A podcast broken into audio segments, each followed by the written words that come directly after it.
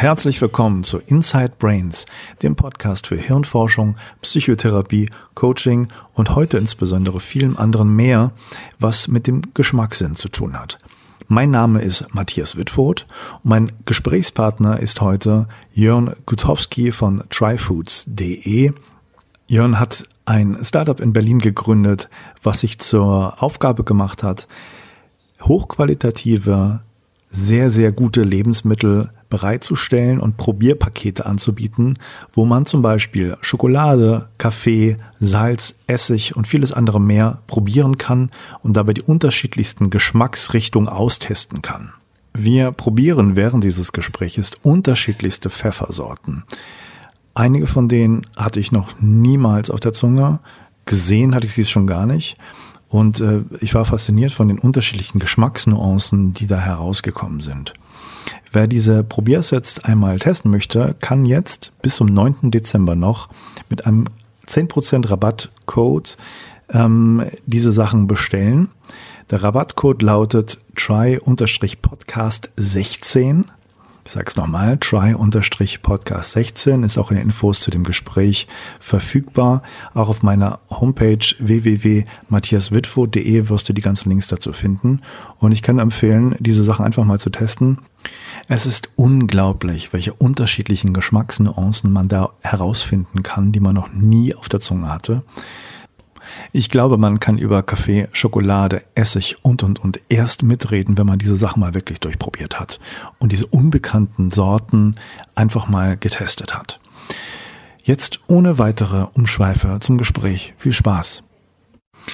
Ähm, was ich dich als erstes mal fragen möchte, ist, ähm, wie du eigentlich darauf gekommen bist, da in diese Richtung zu gehen. Hast du irgendwie Studium gemacht, das da dich dahin geführt hat? Oder wie bist du überhaupt gekommen, verschiedene Geschmacksrichtungen und Sachen auszuprobieren? Hm. Also gar nicht, gar nicht jetzt äh, Ausbildung oder, oder direkte Berufserfahrung haben mich dahin gebracht, sondern eher das persönliche Interesse. Ähm, ja. Also ausgehend erstmal davon, dass das Essen eine große Leidenschaft von mir ist, äh, schon irgendwie immer gewesen, schon, schon in der Kindheit ähm, und ähm, habe ich angefangen mit einem Freund mal zu kochen, ähm, so einem kleinen Kinder, also einem wirklich funktionierenden Kinderherd, da erinnere ich mich noch dran. Und dann später als Jugendliche, Jugendliche auch mit, mit einem Freund haben wir uns mal zum Kochen getroffen. Also dieses, dieses, die, das, die Leidenschaft war immer schon da und das wurde dann eigentlich auch nochmal verstärkt, weil ich viel gereist bin. Ähm, und natürlich dann durch, durch das Reisen ähm, lernt man viele, viele neue Dinge ja kennen, neue Geschmacksrichtungen, neue äh, Speisen, ja, neue Rezepte, Gerichte etc. Und das fand ich, das fand ich erstmal ähm, ähm, sehr interessant, sehr spannend. Und dann aber, also das ist diese eine Komponente des Geschmacks, ähm, aber dann eben auch darüber hinausgehen, was Essen einfach so gesellschaftlich bedeutet und, und die ganzen Facetten des Essens. Also angefangen davon, dass dass ich in Gastfamilien war, in Japan oder, oder auch in, in Thailand und äh, Philippinen und, und wie stark die Kommunikation, auch gerade wenn man irgendwo eingeladen wird, Neues erstmal übers Essen läuft. Ja? Also man, man isst gemeinsam und über das Essen lernt man sich kennen, auch gerade wenn, wenn das mit der Kommunikation nicht so gut klappt, sprachlich gesehen, mhm. wenn man sich nicht so gut auf Englisch oder Deutsch, Japanisch, wie auch immer verständigen kann, mhm. ähm, dann, dann, dann hilft viel äh, das Essen. Und ja, es hat einfach so viele Aspekte, das Essen, ne? soziologisch, ähm, gesellschaftlich, also historisch und dann natürlich das ganze psychologische, physiologische etc. Ähm, äh, und das fand ich halt einfach super interessant am Essen. Also dass mhm. es eben so viel, so, so facettenreich ist. Und ich komme eigentlich aus dem Bereich Marketing, PR. Ähm, und, und wollte mich dann aber irgendwann gern mal, äh, hatte dann diese andere Drang, war die, der Selbstständigkeit, also selbst mal was aufbauen zu wollen, eine Firma aufbauen zu wollen. Ja. Und, ähm, und habe lange mit dem Gedanken gespielt, dass ich irgendwas gerne mit Essen machen möchte. Es hat, ähm, es hat dann gedauert, bis ich auf, auf, das, auf die wirkliche Idee kam. Und es kam halt wirklich ein Klassiker im Endeffekt. Ich habe so ein Produkt gesucht und nicht gefunden. Also ich, mhm. ähm, ich dachte, es gibt bestimmt, also ich habe mal nach einem Probierset gesucht für meinen Bruder und ich war mir eigentlich sicher, dass es bestimmt eine Firma gibt, die sich auf das Probieren sozusagen mhm. ähm, von Lebensmitteln spezialisiert hat und das gab es halt nicht. Natürlich gibt es, es gibt Probiersets natürlich von Firmen, die ihre eigenen Produkte samplen. Es gibt dann äh, gerade so natürlich so im äh, Alkoholbereich ähm, ähm, auch so so Sets, sei es natürlich klar Wein, aber auch Whisky etc. Dass es da einige Sachen gibt, aber das ist meistens dann ähm, produktspezifisch dann auch wieder. Das ist vielleicht ein, äh, ein Weingroßhändler oder äh, ja. oder ein Händler, der, der das eben zusammenstellt. Ähm, aber wirklich ein Stück nochmal zurückzutreten und sagen, okay, wir machen irgendwie die komplette Breite von Lebensmitteln ähm, das das habe ich nicht gefunden. Das habe ich nicht in Deutschland gefunden und auch nicht international gefunden. Mhm. Und dann dachte ich mir, ich versuche das selbst mal. Mhm. Und so kam, kam es halt. Also was du, um das mal genau zu sagen, was du anbietest, ist ja im Grunde kleine Probiersets von bestimmten Lebensmitteln. Äh, Salz, Öl, Kaffee. Essig, genau, Schokolade. Ja. Genau. Mhm. Ähm, wo man sozusagen ganz verschiedene Geschmäcker durchprobieren kann und sich ein bisschen da selber entdecken kann, welchen Geschmack man präferiert, was man irgendwie gut findet. Und der Irrglaube, auch so ein bisschen von mir war, von, von vielen Geschmäckern und von vielen Lebensmitteln, dass man ja im Grunde alles schon kennen würde ne? in unserer Gesellschaft. Man kann irgendwie alles kaufen, man kennt schon so unterschiedliche Sachen, was gibt es da noch Neues in der Welt? Und äh, ich fand es erstmal sehr erstaunlich, gerade auch bei, bei, bei dem Schokoladenset, muss ich sagen. Die, äh, du machst ja immer so kleine Broschüren, auch Infobücher mit dabei, wo man noch mehr entdecken und, und ähm, Hintergründe, Hintergründe erfahren kann. Fand ich das sehr erstaunlich, so viele Fakten so äh, gesagt zu bekommen, die von den Herstellern, die ich nicht wusste, und dann auch so die spezifischen Sorten nochmal probieren zu können von den ganzen Ländern, wo das dann halt alles herkommt. Das ist, finde ich, das Konzept erstmal finde ich generell super, dass man halt das erstmal probieren kann und man kann ja dann über dich sozusagen die, die, äh, die eigentlichen Lebensmittel nochmal bestellen, ne, wenn man, wenn man irgendwie mehr haben will. Wie, wie äh, bist du da rangegangen? Also an welche Lebensmittel hast du dich zuerst rangetraut und hast geguckt, was du da für Connections kriegst? Mhm.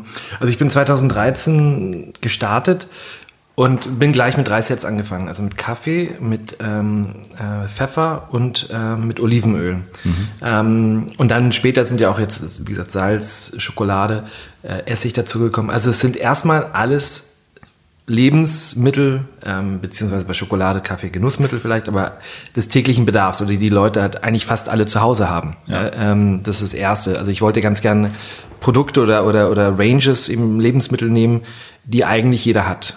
Ähm, und das zweite war natürlich auch, und das ist aber eher so ein logistisches Thema, ist natürlich auch haltbare Lebensmittel. Also ein Try-Sushi-Set ähm, ja, mit rohen Fisch wird es so ja. schnell nicht geben. Ne? Okay. Ähm, einfach, das ist natürlich auch so eine Haltbarkeitssache bei den ja. Dingen.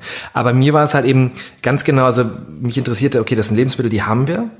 Aber es sind Lebensmittel, die eigentlich eine ziemlich große Vielfalt, also jetzt auch eine geschmackliche Vielfalt darstellen, die ich auch nicht kannte. Mhm. Ähm, das heißt, ich habe zum Beispiel, also Beispiel Kaffee, ich, hab, ich bin leidenschaftlicher Kaffeetrinker, habe immer Kaffee blind getrunken. Das heißt, ich habe mir nie wirklich mal Gedanken drüber gemacht. Also einmal sensorisch Gedanken drüber gemacht, was schmeckt mir eigentlich, mhm. was für ein Kaffee ähm, geschmacklicher Natur gefällt mir. Und das Zweite ist eben, und da kommt, also das ist ja bei mir ein Set, wie du schon sagtest, das einmal das Thema Probieren. Das andere Thema ist eben mit dem Booklet auch das Thema des Informierens. Und das war halt das, das andere eben auch, dass ich, dass ich mir, mich eigentlich nie mit dem Thema Kaffee beschäftigt habe. Also was, was ist denn das eigentlich, die Kaffee, die Kirsche? Ja, das ist ja das Ausgangsprodukt ist eine Frucht, was mir vorher irgendwie, also mir war das zum Beispiel nie klar, dass es, oder ich habe da nie irgendwie, ich habe Kaffee nie mit einer Frucht verbunden. Mhm. Ähm, ähm, also alles solche Dinge und, und ganz genau, was passiert denn auch im Handel, im Welthandel und wie wird es aufbereitet, was passiert bei der Röstung. Also diese ganzen Themen, dass man, dass man diese Produkte zu sich nimmt. Ähm, wir kaufen, ja, wir haben sie halt einfach, und natürlich klar, im Supermarkt, egal, steht, stehen die Kaffee, stehen die Olivenöle, man braucht einfach nur zugreifen, aber man weiß, oder ich, ja, wusste eigentlich so gut wie gar nichts drüber. Ähm, mhm. Oder auch bei Olivenöl. Warum, Warum steht bei jedem Olivenöl jetzt äh, extra nativ drauf? Und warum kostet das eine 1,99 und das, das andere extra native 20 Euro? Also was, äh, einfach das auch besser verstehen zu können. Mhm. Ja, und, und genau diese beiden Sachen, also für mich ist, ist äh, man, das Probierset soll eine Möglichkeit geben für Leute, dieses Produkt von Grund auf kennenzulernen. Über, über Geschmack, übers Probieren und übers Informieren, weil das irgendwie, finde ich, gehört zusammen, ähm, diese beiden, diese beiden Bereiche. Und, ja. und das ist so das Ziel. Und, und das ist mir eben auch ganz wichtig, weil, wie gesagt, es gibt ja so Produzenten, die ihre eigenen Ranges so als wirklich als Promotion anbieten, um Leute anzufüttern.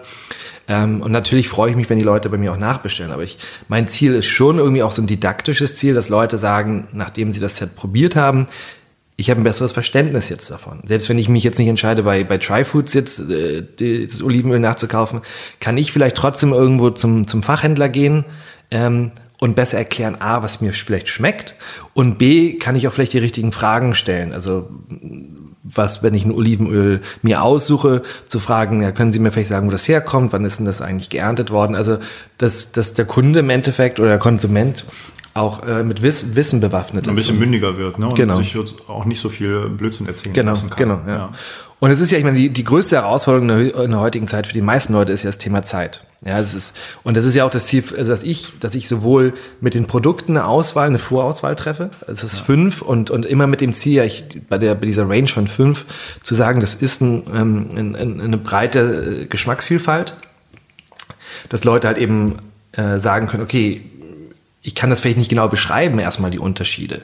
Mhm. Ähm, ob das jetzt floral schmeckt oder, oder, ja, oder nach, nach Jasminnoten oder nach äh, roten Kirschen oder wie auch immer, sondern äh, dass sie aber auf jeden Fall sagen können, okay, das schmeckt unterschiedlich und irgendwie liegt, schmeckt mir das eine besser als das andere. Ja. Ähm, und, ähm, und das ist halt äh, das Wichtige dran, ähm, dass, dass, dass, dass jeder, jeder für sich, für sich finden kann, herausfinden kann. Ähm, also ich habe auf jeden Fall große Lust, nochmal vielleicht einige Beispiele durchzudiskutieren, nochmal vorzustellen, was du da anbietest und was so die Geschmacksrichtung zum Beispiel bei Kaffee sind oder was fand ich sehr beeindruckend. Gerade auch bei Schokolade fand ich sehr beeindruckend, weil ich auch eigentlich ja, klar immer gerne Schokolade esse, aber eher so ein, so ein äh, Vollmilch-Milka-Typ bin und Zartbitter und sowas gar nicht mochte und sehr erstaunt war, ich habe auch mal 99 oder 100 Prozent Schokolade probiert und dachte, ja, interessant, aber hat mich nicht umgehauen und schon gar nicht auf die Seite gezogen. Aber deine Sachen waren da schon durchaus differenzierter und äh, sehr spannend, auch mit den Hintergründen, also mit dem Wissen zusammen, das zu probieren. Vielleicht können wir das gleich nochmal machen. Ähm, nochmal so ein bisschen dein Anfang. Wie, wie ging der Start bei Tryfoods los? Also ist das eher so eine lokal-Berliner Geschichte gewesen, der, die sich so ein bisschen bekannter gemacht hat? Oder du machst ja, glaube ich, auch so, so Slow Food äh, Probiermessen oder auf, auf Stände auf Messen oder sowas kann das sein? Habe ich das irgendwie richtig mitbekommen? Ja, ich habe ja, ich habe auf ähm, auch von Anfang an verschiedene Messen gemacht, also oder auf Messen sowohl eigene Stände als auch auf Messen gegangen, ähm, ja. um natürlich auch äh, Produktpartner zu finden, also Produzenten zu finden, mit denen ins Gespräch zu kommen und gerade auch da sehr viel im in diesem Slow Food Kontext. Ähm, also für mich war bevor ich äh, losgegangen bin, bin ich zum Beispiel, es gibt einmal im Jahr eine sehr große Messe in Turin, mhm. äh, nee, sorry, alle zwei Jahre Slow Food, eine internationale Slow Food Messe. Ähm, dort bin ich halt hingefahren, um, um äh, ja, also A, mich natürlich, also zu inspirieren, zu sehen, was sind interessante Themen, wo gibt es interessante Produktunterschiede und äh, gegebenenfalls eben auch nach direkten Partnern, nach Produzenten zu suchen. Ähm, und, und das war ja, das, das war für mich ganz wichtig. Später natürlich auch, also ich habe gleich angefangen, ähm, war hier in Berlin auf dem Wochenmarkt, um, um natürlich auch gleich in Kontakt mit Leuten zu kommen, gleich das unmittelbare Feedback zu bekommen ist das völliger Unsinn, was ich da mache, weil das ist natürlich, äh, wie gesagt, ich, ich komme nicht aus der Lebensmittelindustrie, ich habe da kein, kein Vorwissen gehabt, hatte irgendwie diese Idee, das zu machen. Ähm, und habe natürlich auch mit vielen Leuten gesprochen. Einige haben gesagt, super Idee, die irgendwie eine Affinität äh, zu Genuss oder zu Lebensmitteln hatten. Und andere fanden das, was, ja, die, die, die jetzt vielleicht nicht, äh, also bei Lebensmitteln, bei denen es nur ums Sattwerden geht, vielleicht, die haben gesagt, was soll das? Ja, ähm, ja. Äh, ähm, von daher war das auch unterschiedliches Feedback, einfach was, das, was die Idee und das Konzept anging vorab. Ähm, von daher, wie gesagt, diese Märkte waren dann ganz gut, ähm, um, um Feedback zu bekommen. Ähm, aber für mich war es gleich natürlich jetzt nicht unbedingt ein Berlin basiertes Projekt, ähm, sondern gleich der ganze deutschsprachige Markt, was ich also ich habe, wie gesagt, Marketing, PR, das ist so mein Background ähm, und habe gleich am Anfang auch ziemlich viel auf, auf, auf PR gesetzt. Also ähm, mir war halt eben auch schon vorher wichtig und was ich wusste war, dass es äh, das müssen gute Produkte da drin sein von der Qualität, aber es muss auch gut aussehen, dieses, dieses ja. Produkt. Ähm, weil natürlich auch, ähm, ich habe mich auch am Anfang so ein bisschen dagegen vielleicht gewehrt, äh, gegen, das, äh, gegen den Begriff Geschenkartikel. Ja, es wird aber natürlich viel als Geschenk benutzt. Ich wollte natürlich irgendwie, ich weiß nicht, vielleicht ist das so dieses, dieses äh, der eigene Anspruch, dass ich sage, nee, Leute sollen das für sich kaufen, weil das einfach ein gutes Produkt ist. Und vielleicht mit Geschenkartikel habe ich immer erstmal sowas äh, verbunden. Ja, es sieht ganz schön eingepackt aus, eine schöne Schleife drumherum und das verschenken wir mal. Also, ähm, ja, ähm, egal wie, ob der, der Inhalt jetzt gut ist oder nicht, aber es sieht gut aus. Und mir war es halt wichtig, dass es auch äh, Inhalt inhaltlich gut ist. Aber wie dem auch sei, also es ist ganz wichtig, dieses Design zu haben. Ähm, und, und da habe ich halt einen, einen, Freund, die, die haben als Designagentur das ganze, das Konzept, das, das, das Corporate Branding gemacht, also das Logo entwickelt und die Verpackung entwickelt. Und äh, da hatten wir ein sehr schönes Ergebnis. Ähm, und, und, wir haben es halt wieder dieses Produkt ähm, das geschafft auf den Markt zu bringen und dann ähm, habe ich viel PR eigentlich gemacht. Also weil ich dann ich dachte mir, okay, was ist was das das ist ein neues Produkt, das es so noch nicht gibt. Ähm, und äh, es passt natürlich auch gerade in diesen Zeitgeist. Es wird ja auch viel über das ganze Thema äh, bewusster Genuss gesprochen, Transparenz, dass Leute wissen wollen, wo kommen eigentlich meine Lebensmittel her, wie werden die produziert. Genau. Ähm, also es passte da rein, deswegen dachte ich, okay, da ist vielleicht eine Chance, ähm, ähm, einfach Medien anzusprechen, denen halt Sets zu schicken, dass sie das selbst äh, ausprobieren können und mit der Hoffnung natürlich, dass sie drüber schreiben. Und das hat eigentlich ähm, ganz gut geklappt. Also dass ich äh, sowohl jetzt in, in äh, essensspezifische Magazine als auch äh, in diesem ganzen also Lifestyle-Magazin-Bereich reingekommen bin und, mhm. ähm, und habe dann auch gleich versucht, einige Vertriebspartner zu finden und auch da eigentlich ähm, klappte das besser im Lifestyle- und Geschenkebereich. Äh, mehr als jetzt im klassischen Lebensmittelbereich oder Lebensmitteleinzelhandel, weil das ist nochmal wieder eine ganz andere mhm. Nummer. Ähm, und auch selbst bei Feinkostläden, zum, also einige ja, andere nicht, weil die zum Teil gesagt haben, ähm, die, die haben, glaube ich, irgendwie die Angst gehabt oder haben immer noch einige Angst, dass ich sozusagen deren Arbeit abnehme. Also weil der Feinkosthändler sieht sich ja wiederum als derjenige, der sein, sein eigenes Sortiment ausgesucht hat und zu dem was sagen kann. Und so ein bisschen ist ja meine Box auch eben diese Vor dieses Thema der Vorauswahl, mhm. dass ich eben bestimmte Dinge zusammenstelle. Ähm, und dann immer natürlich das ganze Thema des Nachkaufs. Also äh, dass, dass dann alle Produkte auch nachzukaufen äh, sind das ist aber noch ein neues Thema dann wieder. Es ist nicht nur die Box, sondern muss halt auch der Händler sich äh, sich dazu entscheiden, jetzt stelle ich mir auch alle fünf Olivenöle noch in normalen Größen bei mir ins Regal. Ähm, der hat vielleicht eben schon, natürlich jeder Feinkosthändler hat ja auch schon eine Range an Olivenölen ja. ähm, und da jetzt noch vielleicht fünf wieder zuzustellen. Also das, das ist dann einfach mit mehr verbunden ähm, für, für, für eine Reihe von, von Feinkosthändlern. Und wie gesagt, Lebensmitteleinzelhandel ist das Thema noch viel stärker, mhm. ähm, dieses des Nachkaufs und da natürlich auch ein riesiges äh, Margenthema. Also was die natürlich einfordern für Einkaufspreise, das ist natürlich immer schwierig für kleine Firmen. Ja. Was ich äh, so ein bisschen vom Gefühl habe, was der, was der Clou und das, das Ding, was, was gut funktioniert bei, bei Tryfoods, dass es so ein bisschen in Richtung Simplifizierung ja auch geht. Diese Vorauswahl, nicht ein Regal zu haben mit 50 verschiedenen Olivenölen, sondern nur fünf und dann in verschiedene Richtungen äh, ausgesucht worden sind vorher schon. Das geht so ein bisschen in Richtung, man, überfrachtet einfach den, den äh, Kunden nicht und den Interessenten damit. Das ja, ja. fand ich jetzt sehr, ja. sehr angenehm. Und man kann sich ja dann anhand der, der Auswahl ähm, Lebensmittel, die man da probiert hat, einfach auch selber weiter durchhangeln und, und durchprobieren. Wenn man weiß, eine Geschmacksrichtung vom Olivenöl passt einem gar nicht, lässt man die sein, das andere fand man gut und kann noch mehr Variationen selber ausprobieren. Also so ein erster guter Schritt. Ähm, Hättest du Lust, vielleicht ein paar Lebensmittel einmal so ein bisschen durchzubesprechen? Also was mich natürlich interessiert, Kaffee, die meisten Leute sind irgendwie Kaffeetrinker und machen sich da keine großen Gedanken drum. Ich habe mal angefangen, vor so ein, zwei Jahren mir mehr Gedanken zu machen, war aber trotzdem noch äh, überrascht und, und äh, sehr angetan von deinem Set. Ähm, das fing so ein bisschen an, äh, Aeropress zu probieren, äh, auch mit Temperatur genau vom Wasser aus zu probieren, auch den Mahlgrad zu variieren und so weiter. Und mir bei bestimmten Kaffeehändlern äh, sehr gute Kaffee zu bestellen, um so ein bisschen die Variation auch rauszukriegen. Ähm, trotzdem wusste ich vieles von den Sachen, die du in deinem Booklet hattest, zum Beispiel gar nicht so genau. Und das ist auch so ein bisschen Richtung Simplifizierung oder Kompaktheit, dass man so das auf einem Haufen alles einmal genauer angucken kann und sich da informieren kann. Was, was kannst du zu Kaffee sagen generell?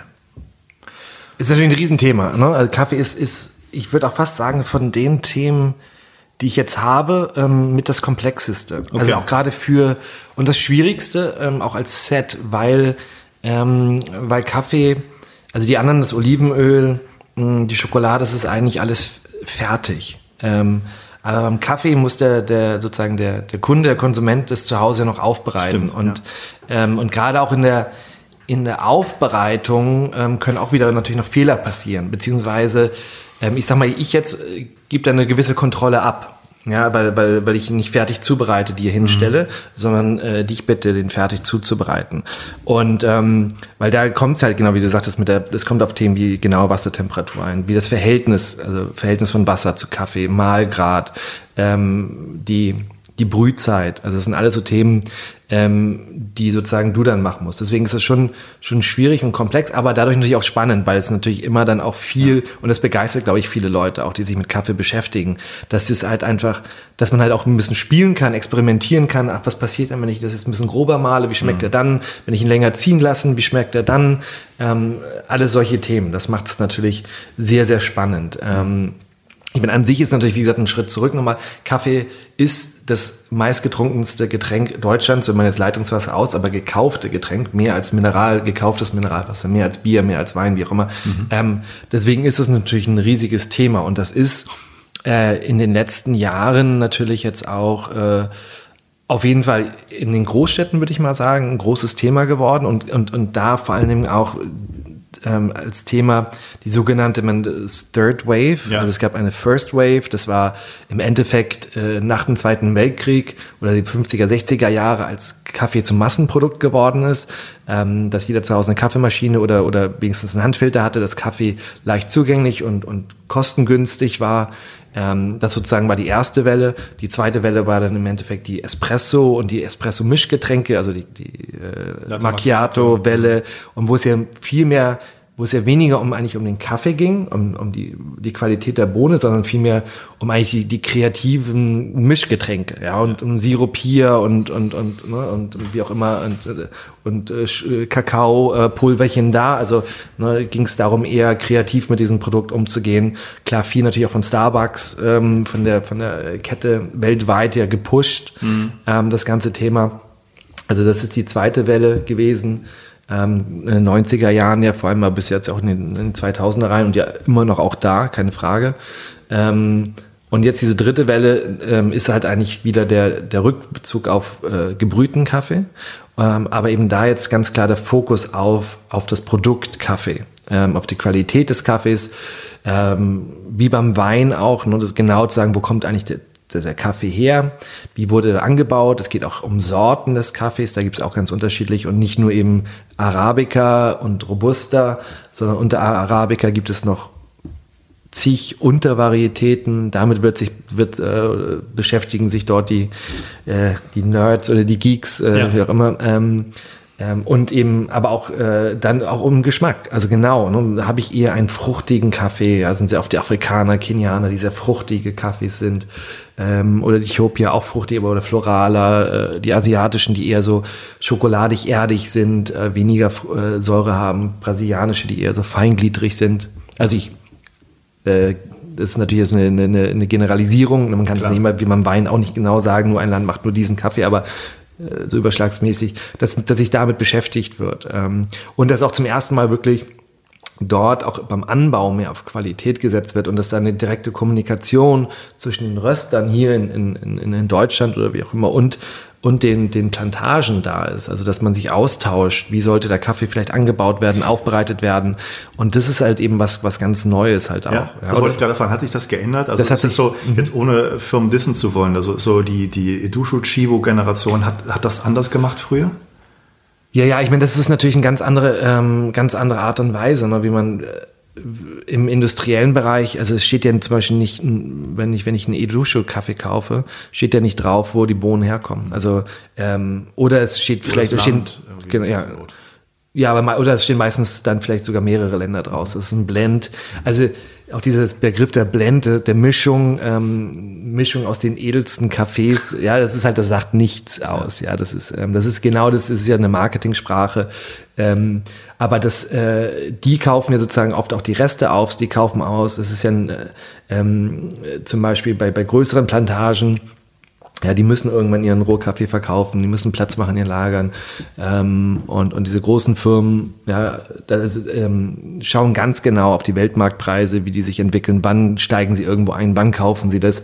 Äh, das ist halt, ja, ich meine, es ist ja auch, es gibt ein äh, Kaffee wird äh, an einer Weltmarktbörse gehandelt und das ist da einfach ein riesiges Handelsgut. Mhm. Ähm, und da geht es halt einfach eher darum, ähm, ja, das Margen zu optimieren, also wirtschaftlich den Kaffee einzukaufen. Und es geht natürlich nicht um, um, äh, um Qualität oder darauf zu achten. Ähm, und jetzt die, äh, dieses Third Wave, die, die, die, die kleineren Röstereien, die jetzt kommen, die kaufen halt sehr oft auch direkt den Kaffee ein. Ähm, ja, und, und, äh, und da kann man halt sagen, wo kommt der Kaffee her? Und die bezahlen auch weit meistens über Fairtrade-Preise dann auch. Fairtrade ist, ist halt eben auch, eigentlich sollte Fairtrade man auch immer nur als Minimum sehen, weil mhm. es nicht viel, viel höher als der, der, der Weltmarktpreis ist. Ja. Ähm, also eher auch so eine Marketinggeschichte. Ja, also es ist schon, ich meine, es ist eine gewisse Sicherheit da. Es ja. ist besser als jetzt Kaffee, wo es nicht drauf steht. Also ich sage immer so, wenn man, wenn man zum Beispiel keine andere Möglichkeit hat, als im Supermarkt Kaffee einzukaufen, dann, ist, dann, dann macht das total Sinn, auf, auf Siegel wie Fairtrade und auch Bio zu achten. Ja, weil es mir immer, es gibt mir schon mal Anhaltspunkte, dass es besser ist als jetzt ähm, Kaffee, wo es nicht draufsteht. Ja. Ähm, ist aber nicht unbedingt der Königsweg. Der Königsweg ist, wenn ich zu einer Rösterei gehen kann und der mir genau sagen kann, ich habe das, wir haben das direkt äh, von der kooperative Plantage oder vielleicht nur über einen Zwischenhändler eingekauft ähm, und bezahlen weit über, über Fairtrade-Preise. Klar muss man natürlich diesen Menschen irgendwo dann vertrauen, wenn nicht immer die Siegel da sind, aber eigentlich ist das ähm, sind dort die Preise wesentlich höher. Also da bleibt viel mehr Geld bei den Plantagen dann hängen. Ja, auch wenn die vielleicht kein Siegel haben, weil diese Siegel, das Problem ist da wiederum natürlich, die Siegel kosten Geld. Und wenn das eine kleinere Plantage, kleinere Kooperative ist, ähm, die können sich das zum Teil vielleicht gar nicht leisten. Ja, das ist natürlich, da sind wieder die größeren im Vorteil, mhm. ähm, die dann auch einfach die, die finanziellen Ressourcen haben, diese Siegel sich kaufen zu können ja, ähm, und sich zertifizieren zu lassen. Ja. Warst du, äh, warst du mal auf einer Kaffeeplantage? Hast du mal eine besucht? Und Leider noch nicht. Ähm, ja, also ich bin, bin natürlich beim Röster gewesen, habe mir da den Röstprozess angeguckt. Also ich würde, äh, ich war schon in Ländern, wo Kaffee angebaut wird, aber das war vor meiner Zeit mit Tryfoods. Ähm, und äh, diese Reisen in, in, in, in Ursprung, ähm, ja, auch zum Pfeffer etc., auch Kakao, das möchte ich mir natürlich anschauen, aber das natürlich, wie gesagt, so als kleine Firma muss natürlich auch finanziell denken. Ähm, und und ähm, ja, von daher, ähm, das, sind, das sind noch Sachen, die auf jeden Fall auf der Liste stehen. aber ja, ähm, ja ich habe mir das noch nicht so, so explizit angeschaut. Aber wie gesagt, ähm, äh, eine Freundin von mir war jetzt zum Beispiel gerade auf einer Plantage in Kolumbien, von der ich einen Kaffee beziehe. Ähm, und, und meine Röster fahren immer dauernd zu ihren Plantagen auch. Äh, und, und das ist schon interessant. Also ich, ich habe dort Fotos gesehen und, und, und, da ist halt auch ein Riesenunterschied, halt wie, wie baut die Plantage ein, an. Ähm, ähm, unabhängig davon, ob sie jetzt vielleicht ein Biozertifikat haben oder nicht, aber große Themen sind halt, ist es eine Monokultur? Das heißt, es sind einfach nur riesige, also ich sehe nur Kaffeepflanzen dort, mhm. die in Reihe gepflanzt sind, sodass man sie leicht ernten kann, auch maschinell ernten kann. Ähm, das ist aber eher der Massenkaffee. Oder ist es eine Plantage, die wirklich nachhaltig gebaut ist. Und nachhaltig bedeutet, dass es eine Mischbepflanzung ist, ähm, dass es, also dass man eigentlich gar nicht sieht, dass man wirklich auf einer Kaffeeplantage ist, weil es halt was wie ein Urwald aussieht, weil es sind halt unterschiedlichste Pflanzen nebeneinander. Mhm. Ähm, und, und das sorgt natürlich einfach dafür, dass, dass der, der, der Boden viel nährstoffreicher ist, weil man natürlich, wenn man nur eine, nur eine Sorte hat, die, dann werden die gleichen Nährstoffe aus dem Boden gezogen. Ja, und das ist natürlich einfach nicht gut. Ähm, und das Geschmacksverhältnis das, wahrscheinlich auch irgendwie, die ja, genau. Differenz, so, was man rausschmeckt, genau, genau, genau, Pflanzen genau. mit einbezieht. Genau, einfach die, ja. das ist ja wirklich so, dass, ein, dass, dass, dass da verschiedene Aromen dann, dass das viel komplexer wird. Äh, es geht aber auch beim Kaffee um das Thema ähm, ähm, äh, Schattenanbau. Das heißt, es ist für, für die, ähm, die, die Früchte ist es nicht gut, wenn die so viel, zu viel Sonne abbekommen. Deswegen ähm, Plantagen, die auf Qualität setzen, haben meistens auch größere Bäume dazwischen stehen, dass die zum Teil auch wenigstens Schatten spenden für mhm. die Kaffeepflanzen. Solche Themen reifen die Früchte auch langsamer, werden aber auch intensiver. Ähm, das ist das gleiche Thema auch mit der ähm, Hochlandkaffee, steht öfter drauf. Das ist in der Tat ein Qualitätsmerkmal, ähm, weil einfach auch dort, wenn der Kaffee höher angebaut ist, ähm, die Früchte auch dort aufgrund des, des niedrigen Sauerstoffgehalts ähm, langsamer wachsen, aber dadurch einfach intensiver werden im Geschmack. Was sind so die, die, die Hauptfakten sozusagen, die, die die meisten Leute vielleicht über Kaffee noch nicht kennen, die die überraschen könnten? Also erstmal, ich glaube, ähm, Haupt, also, was ich anfangs sagte mit dem Thema Frucht, also das war für mich ja. so ein, das, man sagt ja Kaffeebohne und ich glaube, wegen Bohne bin ich irgendwie, habe ich nie für in, in, meinem Gehirn irgendwie diese Connection gezogen, dass es, dass es eigentlich ein, ein Produkt einer Frucht ist, einer Kaffeekirsche, ist der Kern einer Kaffeekirsche. Ähm, und dass ich für mich das auch interessant finde, wenn ich dann im Kaffee noch gewisse Fruchtnoten spüre. Ja. ja ähm, und das ist halt, das ist eine Sache, finde ich, die sehr interessant ist. Ähm, das ist, das geht einher und das ist ein, so ein Thema, was, was der Industriekaffee eigentlich ähm, kaputt gemacht hat, weil äh, das Thema Säure im Kaffee, mhm. ähm, weil es steht überall auf diesen ganzen Massencafés steht drauf, säurearm, ja. mild, schonend.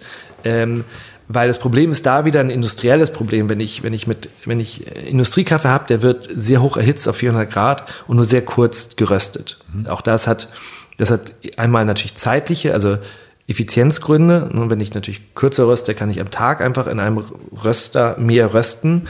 Und das zweite ist halt auch ein, äh, ein wirtschaftliches Thema, denn es gibt einen sogenannten, das nennt man Einbrand. Ähm, in der Kaffeebohne ist, ist, ist, ist ja Feuchtigkeit und auch wenn die getrocknet, der Rohkaffee ist eine Restfeuchtigkeit drin. Und wenn ich den Kaffee röste, geht der entweicht, der, äh, entweicht die Feuchtigkeit. Damit verliert aber auch der, der Kaffee an Gewicht. Und je länger ich röste, desto mehr Gewicht verliere ich. Das heißt, wirtschaftlich gesehen, ich als Firma kaufe einen Rohkaffee ein, kaufe eine Tonne Rohkaffee ein. Wenn ich länger röste, habe ich am Ende vielleicht nur noch 800 Kilogramm Kaffee übrig. Wenn ich kurz röste, habe ich 900 Kilogramm über, die ich verkaufen kann. Das heißt, ich habe 10 Prozent oder ähm, einfach mehr, mehr ähm, Ware, die ich verkaufen kann. Und bei diesen kleinen Margen, die im Kaffee da sind, ist es halt bei den großen äh, essentiell. Ähm, das heißt, deswegen rösten die auch kürzer. Das Problem bei der Kurzröstung ist, dass ähm, durch die hohen Temperaturen verliere ich, zerstöre ich einfach die guten, die Fruchtsäuren. Ähm, die werden rausgeröstet im Endeffekt. Mhm. Ähm, das andere Problem ist aber, ich, ich schaffe es nicht, das sind Gerbsäuren im, im Kaffee. Ähm, die bleiben drinnen bei der Kurzröstung. Und das sind eben diese Säuren, die unangenehm schmecken und die eher den Magen angreifen. Und, und das war das Problem des Industriekaffees. Und deswegen haben die eher Wege ge gesucht dann äh, in, ähm, in ihren Entwicklungsbüros, wie auch immer, zu sehen, okay, wie schaffen wir das, ähm, das irgendwie trotz dieser Kurzröstung zu schaffen, dass, dass da nicht so viele Gerbsäuren drin sind. Aber deswegen kam dieser, wurde Säure so negativ besetzt. Ähm, und ich finde es halt, wenn man einen guten Kaffee hat, mit einer, mit einer schönen Fruchtsäure, ist es halt was total Interessantes und was, was, was sehr lecker schmeckt. Ähm, und das finde ich halt auch so eine, so eine interessante Sache, einfach ähm, darüber mal was zu erfahren. Ja. Ähm, und dann, ich meine, Kaffee an sich ist halt, äh, es gibt, äh, das Produkt ist auch noch nicht komplett, komplett wissenschaftlich erforscht, äh, aber es, es gibt äh, dort ähm, das nach dem Rösten, dass man sechs, andere sagen 800, einige sagen sogar bis 1000 verschiedene Aromen im Kaffee äh, stecken können, also mehr als im Wein. Also es ist halt einfach, es ist irre viel Potenzial, ähm, also geschmackliches Potenzial. Mhm. Und, und das Kaffee dadurch auch mehr ist als einfach nur in Anführungsstrichen der Wachmacher. Also die meisten oder viele Leute trinken es irgendwie ja, weil es irgendwie die Wirkung, aufgrund der Wirkung es mich vielleicht das wach macht, aufpusht, wie auch immer, mhm. ähm, aber weniger wirklich der in den Geschmack mal reinzuschmecken und dass es wirklich ein Genussmittel auch sein kann, dass es wirklich ja, an sich also einfach wunderbar schmecken kann und, und das, dann auch schwarz schmecken kann. Ja, ja, genau. Das ist ja ein bisschen auch die Entdeckung der dritten Welle vielleicht, ne? ja. dass man halt das nicht mit, mit Kaffee, äh, mit, mit Milch zudonnert und sozusagen den Geschmack nicht mehr richtig hat und dann das so entdecken kann, dass man wie ja, Omas Filterkaffee ist vielleicht so ein bisschen despektierlich eigentlich gewesen, aber jetzt hat man das wieder entdeckt, dass es da sehr viel ja, Geschmacksvarietäten gibt, die man so nicht kannte. Was mhm. ähm, sind so vielleicht deine Empfehlungen der Zubereitung? Kann man da so ein bisschen was sagen? Was sind so Sachen, die man mal probieren sollte? Auf ja. jeden Fall? Also erstmal auch da ist das Thema, finde ich, dass zu oft, auch in Deutschland glaube ich allgemein, zu sehr auf, auf Maschinen äh, ja. Wert gelegt. Also dass, dass, dass man irgendwie man, man denkt, man braucht die teuerste Espressomaschine oder die teuerste Kaffeemaschine, dass, dass dort generell viel Geld investiert wird in diese Dinge oder in die Küche allgemein und zu wenig in die Lebensmittel. Und ich glaube, das ist erstmal das ganz Wichtige, weil es hilft mir nicht die beste Espressomaschine, wenn ich dann, ich sag mal, einen, einen Discounter Espresso oder Kaffee dafür benutze. Ähm, andersrum ist es wirklich, wenn ich einen guten Kaffee habe, brauche ich dann auch gar nicht so komplizierte Aufba äh, Zubereitungsgeräte, Maschinen. Also ich, ich persönlich, mein, mein Favorit ist, für mich allein zu Hause, ist diese Aeropress. Mhm. Ähm, ich kann das gar nicht jetzt komplett wissenschaftlich erklären, alles. Also es, ähm, warum das so gut funktioniert. Ähm, und das ist ja, also wenn man das nicht kennt, ist eigentlich ein recht einfaches Prinzip. Äh, es ist ja ein Plastikkolben, ähm, der in, in, in, in einem Plastik, ähm, äh, ähm, ja, was ist denn das? Plastikzylinder, genau, Rohr steckt. Dort wird äh, Kaffee Pulver reingetan, dann kommt das Wasser rein, er wird kurz gebrüht. Ich kann aber selbst entscheiden dort ziemlich gut, wie lange lasse ich ihn äh, brühen, wie lange lasse ich das dort. Ähm, und äh, dieser Zylinder mit Kolben wird, hat unten einen Filter, ähm, ähm, und äh, man kann dann am Ende im Endeffekt den Kolben durch diesen Zylinder drücken und das, der Kaffee kommt hier unten raus, dann in, direkt in eine Tasse rein. Ähm, und ich finde, dass das einfach immer gut funktioniert. Ähm, und das ist einfach ein Plastik, Ding, das kostet, glaube ich, 30, 40 Euro, also ist nicht viel Geld. Ähm, mhm. Das ist eine Möglichkeit. Oder eben auch natürlich ein Kaffee, ähm, ein Filter einfach, ein Handfilter.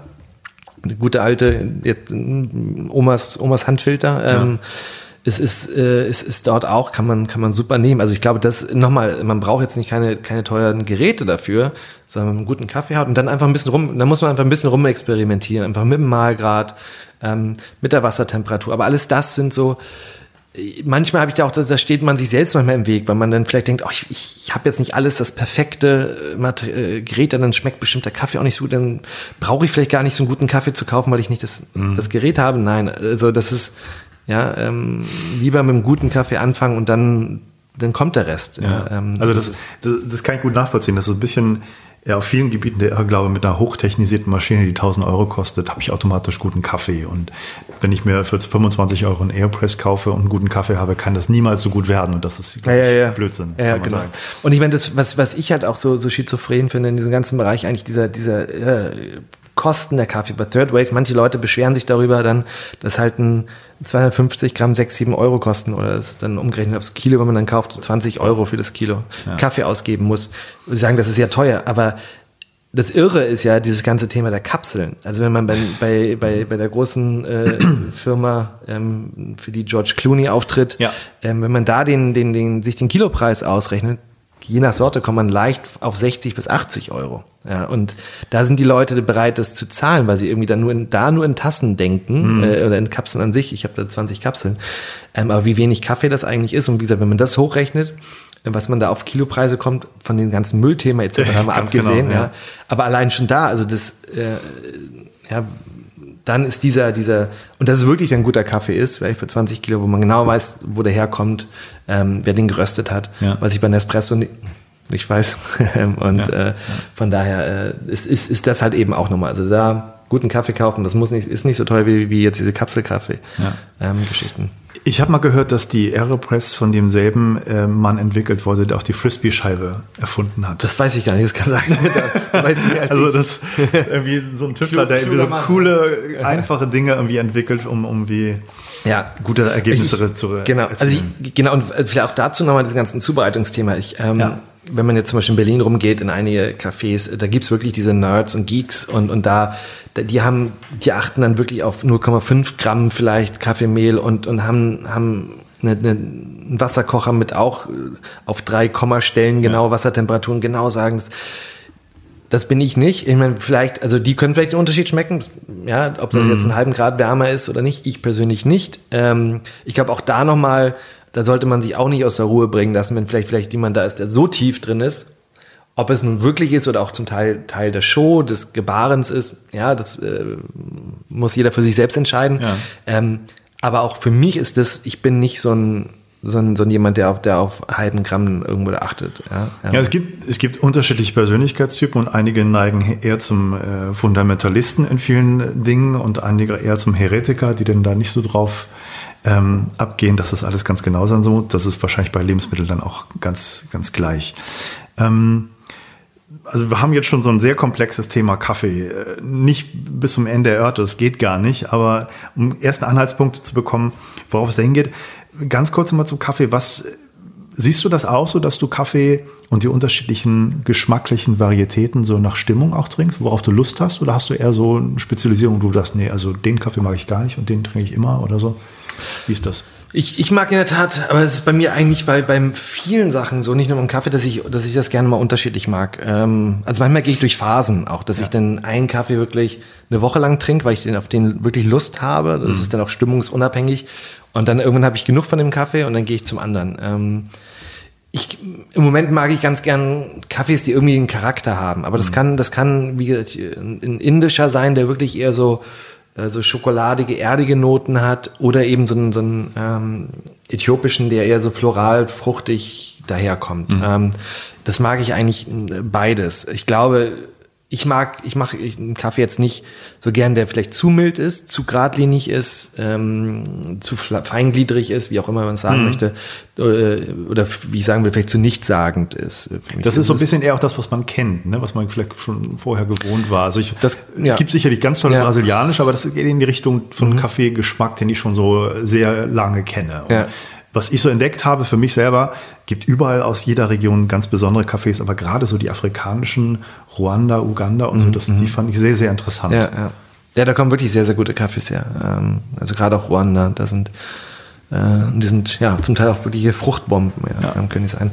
Ähm, ja, also so, wie gesagt, deswegen mag ich das ähm, ganz gerne. Das hängt, ich muss auch sagen, manchmal hängt es auch davon einfach ab, welche, Kaffees ich auch natürlich dann zu Hause habe. Ja, ich bin ja. jetzt auch, also da bin ich auch wiederum nicht, nicht derjenige, der immer sagt, ich muss jetzt vier verschiedene da, äh, von den Kaffees da zu Hause haben.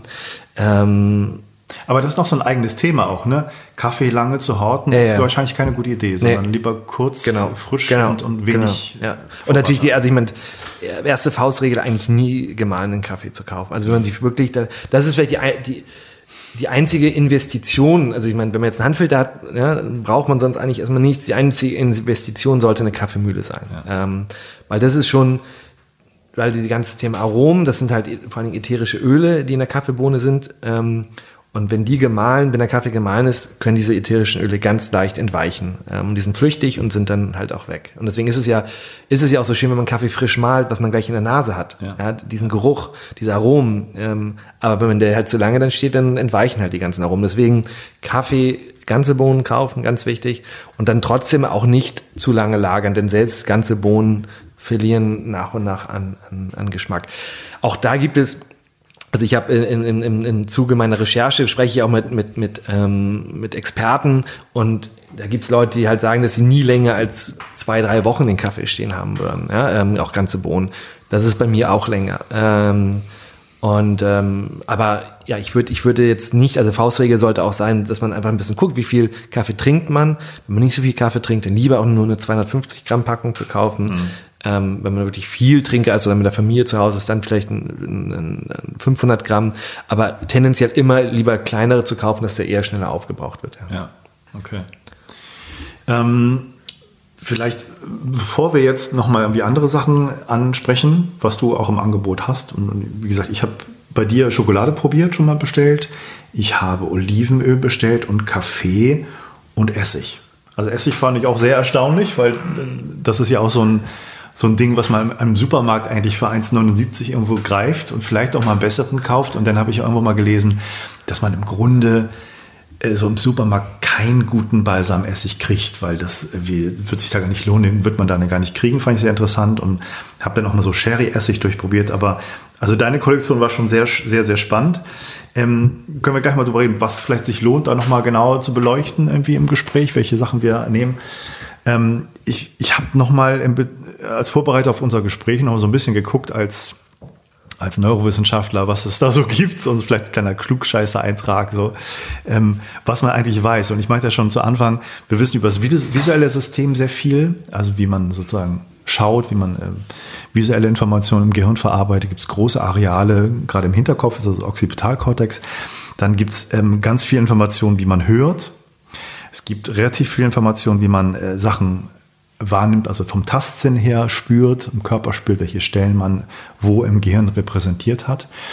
Und ich kann mich erinnern, vor ein paar Jahren war man Forscher bei uns äh, in Hannover, hat mal vorgestellt, wie er im, im MRT sozusagen Geruchsforschung machen will. Das ist ja auch alles nicht ganz einfach, überhaupt da Forschung zu machen. Und dann gab es eine Apparatur, wo man mit einem Schlauch dann zur Nase die Gerüche dann wirklich äh, applizieren konnte, auch auf die Sekunden genau, weil man halt wissen muss, was denn im Gehirn gleichzeitig passiert. Also ganz, ganz kompliziert. Trotzdem gab es sehr, sehr wenig Informationen, was im Gehirn eigentlich passiert. Ähm, und ich habe da mal geguckt, so die neuesten Infos sind, dass gerade was den Geschmack angeht, auf der Zunge, dass eigentlich 90 Prozent der Zungenzellen überhaupt nichts mit dem Geschmack zu tun haben. Das fand ich schon mal sehr erstaunlich. Nur ganz wenige Zellen spielen da überhaupt eine Rolle, die auch sehr überlagert sind. Viele Zellen machen beides. Das sind im Grunde Chemorezeptoren, ne, dass man die chemischen Signale sozusagen in der Zunge wahrnimmt und dass Geschmack und gerade Geruch mit der Nase sehr, sehr stark vermischt sind. Also dass man die auch im Gehirn kaum trennen kann.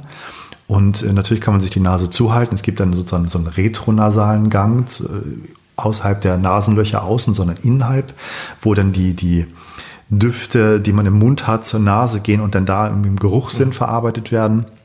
Und man hat mal geschaut, auch relativ neue Forschung.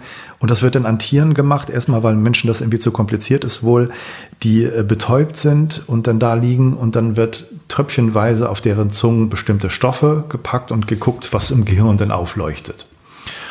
Und erstaunlicherweise hat man dann für alle diese Sinne, die man kennt, äh, süß, sauer, bitter, salzig und umami, hat man was gefunden.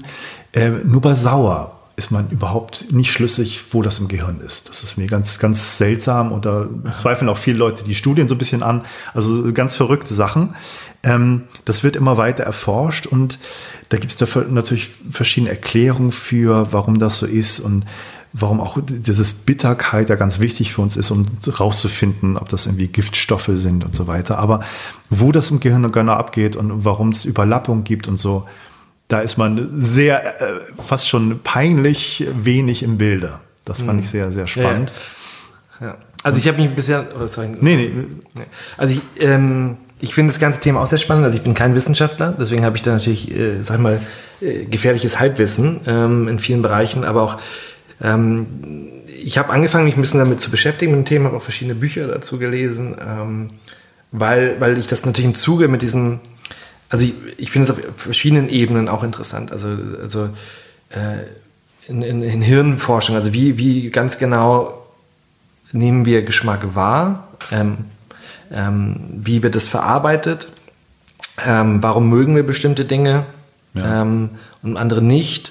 Warum ähm, ja, ist der eine so ausgelegt, schmeckt der das, der andere das?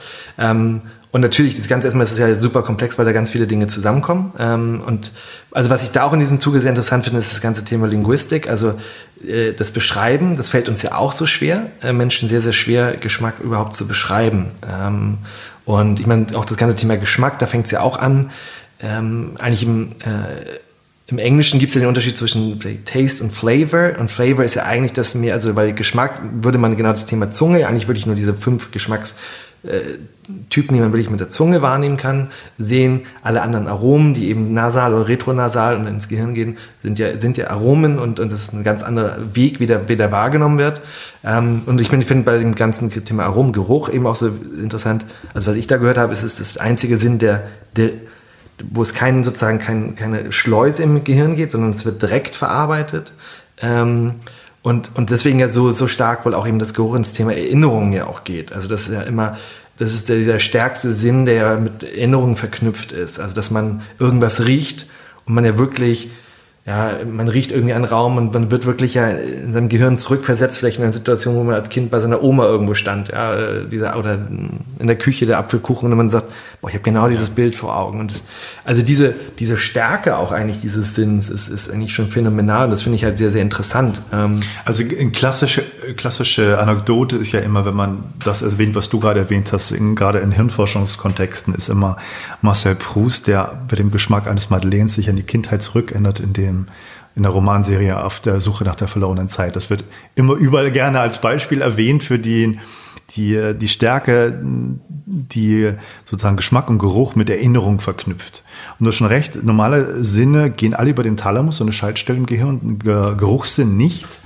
Ähm, und was ich noch sehr spannend finde, auch völlig fast, fast unerforscht noch, so die drei Hauptfacts, wenn man sich mit Hirnforschung, Körper und Geschmack und Geruch beschäftigt. Erstens einmal, wir haben immer so ein bisschen attestiert bekommen als Menschen, wir wären nicht so gut beim, beim Riechen wie andere Vierbeiner, sag ich mal. Und das ist schon das Stichwort. Wir haben Probleme, weil wir Zweibeiner sind und so weit über dem Boden sind, dass wir die Gerüche gar nicht mehr so wahrnehmen, die alle eher so in Bodennähe sind. Deswegen attestiert man zum Beispiel Hunden oder anderen Lebewesen besser Gerüche. Wir sind aber ziemlich gut dabei, Geschmacks- und Geruchskonglomerate herauszuschmecken und zu riechen, gerade wenn es um Lebensmittel geht. Da sind wir gar nicht so schlecht dabei. Und es gibt eine, wohl einen riesen Anteil von den Bakterienkulturen, die man im Mund hat, die diesen Geschmack und den Geruch ausmachen, also was man dann wirklich schmeckt. Mhm. Das sind nicht nur die, die Sinneszellen, sondern das sind auch die Bakterienkulturen, die uns besiedeln, die das sehr stark beeinflussen. Das fand ich schon mal sehr erstaunlich, wo man überhaupt noch nichts drüber weiß. Und das Erstaunlichste eigentlich, was man in den letzten Jahren herausgefunden hat, ist, dass Geschmackszellen nicht nur im Mund, in der Zunge sind, sondern natürlich auch in der Nase so ein bisschen und in den Atemwegen, Ja, im Magen, im Darm und in der Gallenblase, wo man überhaupt noch keine Ahnung hat, was das soll. Also selbst da innerhalb des Körpers, in den Eingeweiden, wird Geschmack irgendwie detektiert. Auch gerade Süße von Zuckermolekülen. Gerade Thema Süßstoffe werden da erst irgendwie anders wahrgenommen als im Mund und hat ganz andere Auswirkungen auf die Insulinproduktion. Ja. Das fand ich schon sehr, sehr erstaunlich. Ich bin gespannt, was in den nächsten Jahren da noch alles kommt. Ja. Aber wirklich so, ein, so eine Terra Incognita von Hirnforschung, muss man fast Mhm. schon sagen. Ja. Ich habe da bisher auch nicht viel gefunden, ähm, ganzen Thema. Und also was ich, aber was ich auch nochmal sehr interessant finde, ist, wie gesagt, dieses äh, Worte und eine Sprache zu finden. Und ich, also was ich gelesen habe, ist, dass zum Beispiel das Deutsche zum Beispiel da auch nicht besonders gut ist. Es gibt andere Sprachen, die viel weiter, also linguistisch ent entwickelt sind, dass sie viel genauere Beschreibungen auch von Essen haben, von Geschmack. Ähm, Welche zum Beispiel? ich glaube, Japanisch zum Beispiel ist, ist, ist äh, dort viel weiter. Ich glaube auch selbst im Englischen. Im Englischen gibt es auch ein, ein größere, größeres, äh, größeres Vokabular an, an, an Beschreibungen für, für Geschmack. Ähm, Es gibt diesen Zusammenhang von Sprache und denken ganz häufig ein Beispiel von den Inuit, die für Schnee ganz verschiedene Worte Genau. haben. So ist es Ja, ja auch ein ja, bisschen, ja. die, was die Umwelt einem gibt, was Genau, man und- differenzieren muss, und ist was irgendwie in der vielleicht die Sprache Kultur da. als wichtig, Ja. die, die, äh, als wichtig Was für die deutsche Kultur jetzt mal im, Deswegen, im also es Raum würde mich auch steht, nicht so, ja, nicht so, aber würde mich auch, also gerade historisch gesehen, ich glaube, es ändert sich gerade so ein bisschen, aber nicht wundern unbedingt, ja. Also natürlich auch vielleicht wie jetzt vor tausenden von Jahren auch, klar, die Böden noch kärger waren und, und einfach nicht so viel Auswahl vielleicht da war und dadurch es auch nicht so wichtig war, das genau Ja. zu, äh, zu differenzieren, auch geschmacklich.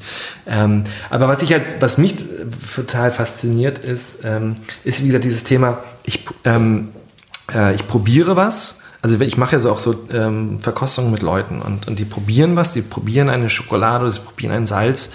Und das ist, äh, man kennt, also ich kenne es auch von mir, dass man sagt, dass man sagt, Mensch, ich kenne den Geschmack, ich kenne das, aber ich Ja. kann es nicht, Ja. ich kann es nicht sagen. Und dann sagt mir einer das und sagte, genau, genau das ist. Aber ich konnte das nicht, irgendwie das Gehirn konnte die Synapsen nicht zusammenbringen. Und das ist ja genau das, das finde ich interessant, dass es aber auch wiederum erlernbar ist, dass diese Synapsen äh, irgendwie hergestellt werden müssen. Das heißt ja auch zum Beispiel, dass wenn, wenn ein, ein Sommelier, ein Weinsommelier, das heißt nicht, also wenn der das beschreiben kann und irgendwas rausschmecken kann, heißt das ja nicht unbedingt, dass er jetzt eine viel feinere Nase hat, aber er hat sich über Training diese Synapsen gebildet, dass er, ja, obwohl das eine rote Flüssigkeit ist, die wie Wein aussieht, dass er trotzdem irgendwie ähm, nasses Pferd rausschmeckt oder, ja, oder, oder, oder Heustall. Und, und für uns ist es halt, ich meine, ich habe wirklich das, das beste Beispiel, das kann ich dir gleich mal zeigen, ist ein Salz, das heißt Kala Namak. Und das schmeckt wirklich wie ein gekochtes Ei. Und es gibt Leute, die, die schmecken das auch, aber es, ist, aber es ist wirklich so deutlich. Ähm, und, und, und andere Leute können es, die sagen, die können es nicht benennen. Obwohl das so eigentlich im Geschmack nicht so offensichtlich ist. Und ich habe das auch mal mit verbundenen Augen gemacht Ja. äh, und auf dem Brot gemacht. Und da haben die meisten Leute wirklich gesagt, gekochtes Ei.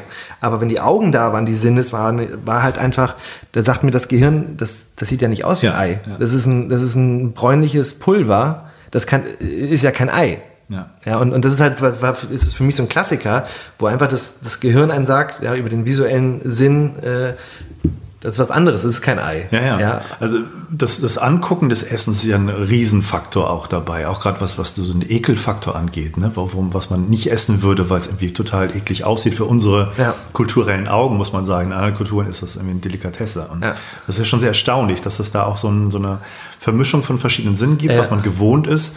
Und was man benennen kann auch, Ja. irgendwie, wenn ich jetzt ein Blau sehe und ich nicht viel Worte für außer normal Blau habe, dann kann ich halt nur Blau dazu sagen, obwohl ich verschiedene Nuancen dieses Blaus sehe, aber ich weiß halt nicht, dass es Royalblau gibt und noch was anderes. Ja, ja. Und so wird es wahrscheinlich da auch ähnlich sein. Das muss man wahrscheinlich auch lernen, diese Sprache zu finden, um Sachen zu beschreiben. Ja, ja, und, und aber ich glaube, ich glaube, das gehört auch so ein bisschen dazu, dann eben da- dahin zu kommen. Und das, das, also was, wo ich mich auch gerne damit beschäftigen möchte, mehr ist das Thema, gibt es denn Geschmackstypen? Also das heißt, ähm, sei es, nur- das ist, ob es jetzt Nature oder Nurture ist, aber gibt es bei, jetzt gerade bei Erwachsenen so, dass man bei den meisten Menschen sagen kann, das ist ein, einer, der äh, geschmacklich immer eher, sag ich mal, zu süßen Sachen tendiert oder der, der sehr gern, der schon Säure gerne mag oder der Fruchtsachen oder der, der gerne, also stark finde ich zum Beispiel bei, bei so, ich habe ich hab ein Rauchsalz, ich habe eine Schokolade, die so leicht räucherig schmeckt und da habe ich immer zum Beispiel das Gefühl, entweder mögen Leute dieses, diesen Rauchgeschmack oder nicht, also dass, dass es da so Typen gibt, ja? Ja. Typen gibt, die, die mögen dieses, die mögen dann auch Rauchfleisch, die mögen das Rauch, also ja, und, und andere nicht. Oder natürlich auch das Thema Schärfe. Ne? Es gibt halt einfach Leute, die gerne scharf, es ist, Schärfe ist nun kein Geschmack, äh, Ja. ja. aber also wenn wir jetzt von über Geschmack reden, aber es ist ja egal trotzdem, sie mögen ja, wenn, wenn irgendwas scharf ist, ja, ähm, oder andere mögen eigentlich nur generell milde Sachen. Also dass es irgendwie das, dass es da Unterschiede gibt, ist glaube ich klar, aber kann man, kann man diese Unterschiede zu bestimmten Typen zusammen, stärker zusammenfassen? Ja, ja. Dass man halt irgendwo äh, sagen kann, also natürlich auch rein wirtschaftlich gesehen, sage ich mal, wäre es natürlich interessant, wenn ich, wenn ich irgendwo herausfinde, ein bisschen, was, was sind denn deine Präferenzen, deine geschmacklichen Präferenzen? Mhm. Und dann basierend darauf, die natürlich auch Vorschläge machen kann. Ja, ähm, das gibt es noch, habe ich noch nirgends gesehen. Also es gibt es ein bisschen beim Wein, also es äh, gibt einige das ist ja sowas, das ist klar, es ist ja auch, wenn man sich mit anderen Produkten beschäftigt, mit Leuten sprechen, die alle beziehen sich beim Vokabular auf das Weinvokabular, mhm. ne, was bei, bei, Tasting und Geschmack, Profil etc. angeht, weil es da am weitesten ist. Ja. Und ich glaube, wenn man da auch so sich eben genau anschaut, ähm, da, das ist Wein am weitesten, also die, die, die Weinindustrie am weitesten mit auch so Geschmacksfeldern. Und da gibt es auch so Webseiten, ähm, oder Händler, die, die sozusagen ja nach Geschmack, äh, dass man selbst sagen kann, angeben kann, ich mag das, die und die Art. Ähm, mhm. Ne, ich mag halt einen schweren roten oder ich mag eher leichte weiße, äh, dass man sich ein Profil Kunden, die den mochten, mochten auch. Genau, genau. So, ja. Es kann natürlich auch wieder, ja klar, zu viel gehen, aber anders sein. Ich meine, also das, das äh, ich will ja auch, ich finde es ja weiter interessant, dass Leute auch neue Sachen kennenlernen und nicht nur sagen, okay, nur dass man vielleicht irgendwie ein Profil hat und da sozusagen drin auch mhm. gefangen ist. Aber, aber also diese Beschäftigung finde ich schon interessant zu sehen. Gibt es das? Ähm, ähm, dies, diese, diese, diese Geschmackstypen ähm, und kann man das ein bisschen, bisschen zusammenfassen? Ja, ähm. spannende, spannende Idee. Ich denke, dass es schon sowas gibt. Das wird man dann irgendwie Müsste ich mal gucken. Vielleicht finde ich noch irgendwas, was ich nochmal zur Verfügung stellen kann im, äh, als Info zu dem Gespräch von uns, ob es da schon irgendwie Studien zu gibt. Habe ich da nicht gefunden, aber es kann durchaus sein, dass ich da nicht genau geguckt ja. habe. Aber es ist bestimmt also ich habe auch mit einem, Thema. mit einem Professor, der ist, der hat hier, ich habe jetzt den Namen vergessen, der, ähm, die haben einen, einen Bistro-Café in, in, Berlin, wo also ich bin auch bei Slow Food engagiert und machen da manchmal Events bei Slow Food. Und Diderot heißt das Café und der ist, der lehrt auch ähm, in Darmstadt, an der Uni Darmstadt. Ähm, im weitesten Sinne Bereich Ernährungswissenschaften. Ähm, mhm. und, und den hatte ich auch mal gefragt und er wollte, er meinte, es, er glaube, es gäbe so ein paar Studien in diese Richtung auch, ähm, ja. die, sich, die sich damit beschäftigt haben. Aber wie gesagt, insgesamt, wie du auch sagtest, das, das Feld ist auch noch, noch nicht so, so stark erforscht. Ja. Hättest du den Verdacht, ähm, ein spontaner Gedanke, der mir einfällt, dass äh, deine Angebote für den deutschsprachigen Bereich so in anderen Kulturen irgendwie ganz anders wahrgenommen werden würden? Könnte das sein, dass Japaner sozusagen mit Essig da nichts anfangen können? Nee, das ist wahrscheinlich Quatsch, aber mit, Ich glaube schon, dass es da kulturelle Unterschiede gibt, ja. ja. Also natürlich, was die Produktranges angeht, dass das ähm, ähm, also hast du andersrum gefragt, hast du in verschiedenen anderen Kulturen, wo du warst, Sachen kennengelernt, wo du dachtest, so, das wird niemand in Deutschland schmecken und das biete ich, biete ich jetzt gar nicht an, das ist zu exotisch. Also es gibt natürlich zum Beispiel in Japan, äh, da gibt es viele oder eine ganze Reihe von Dingen. Ähm, ich glaube, das Beispiel, das mir anfällt, ist ein Natto. Natto sind äh, fermentierte Sojabohnen. Ja. Ähm, und von wegen, wo das Auge schon mit an äh, losgeht, ist ja. es halt, die sind wirklich durch diese Fermentierung sehen sehr schleimig aus und das ist wirklich so eine, diese Bohnen, das ist eine schleimige, schleimige Masse dazwischen. Also das ist, glaube ich, das Au Auge ist eins und das zweite ist Konsistenz. Also das ist ja auch ganz wichtig. Wie ja. fühlt sich etwas im Mund an und bin ich das gewohnt oder nicht? Ähm, es gibt auch Food Designer, richtig, die da sozusagen darauf achten, wie das äh, ein Chip im Mund kriegt. Genau, genau, da, da sind riesige Studien. Also ja. genau das, also ich glaube, das ist, das ist beim, genau, Chip ist ein super, super Thema. Ich glaube, das ist ja, das, äh, die, da steckt die Industrie viel Geld rein, dass das wirklich dieser perfekte Knack ist. Ja. Ähm, aber das ist halt zum Beispiel ein Produkt, ähm, ja, das in, in Japan ähm, gehört es kulturell dazu, das wird gegessen ähm, mhm. und, und äh, bei den meisten äh, westlichen Menschen äh, erzeugt es Würgereize. Ja? Ähm, mhm. Ähm, Hast du probiert? Mhm. Mhm. Ja, ja.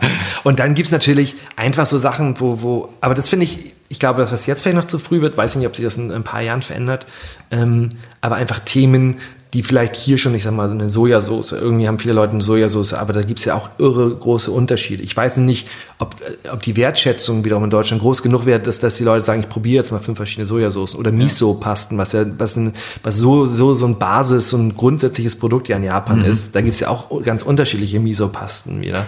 Ähm, das sind zum Beispiel so Themen, wo man, wo, wo, wahrscheinlich ja, in bestimmten Kulturkreisen, wo schon Verständnis für die da ist, vielleicht besser funktioniert als in anderen, äh, wo die einfach sagen, uh, ja, ja, Ich, eine Sojasauce reicht mir, aber jetzt, dass ich mich mit fünf verschiedenen Sojasoßen beschäftige, ähm, das ist zu viel. Also es ist was interessant. Ich habe meinen Essigproduzenten, den Alois Görles, besucht und, und ähm, der sprach immer sehr stark, er benutzt es, äh, den Begriff kulinarische Relevanz. Mhm. Also ein Produkt muss auch eine kulinarische Relevanz haben und, und Sojasauce hat vielleicht eine kleine Relevanz, aber eine sehr spezielle.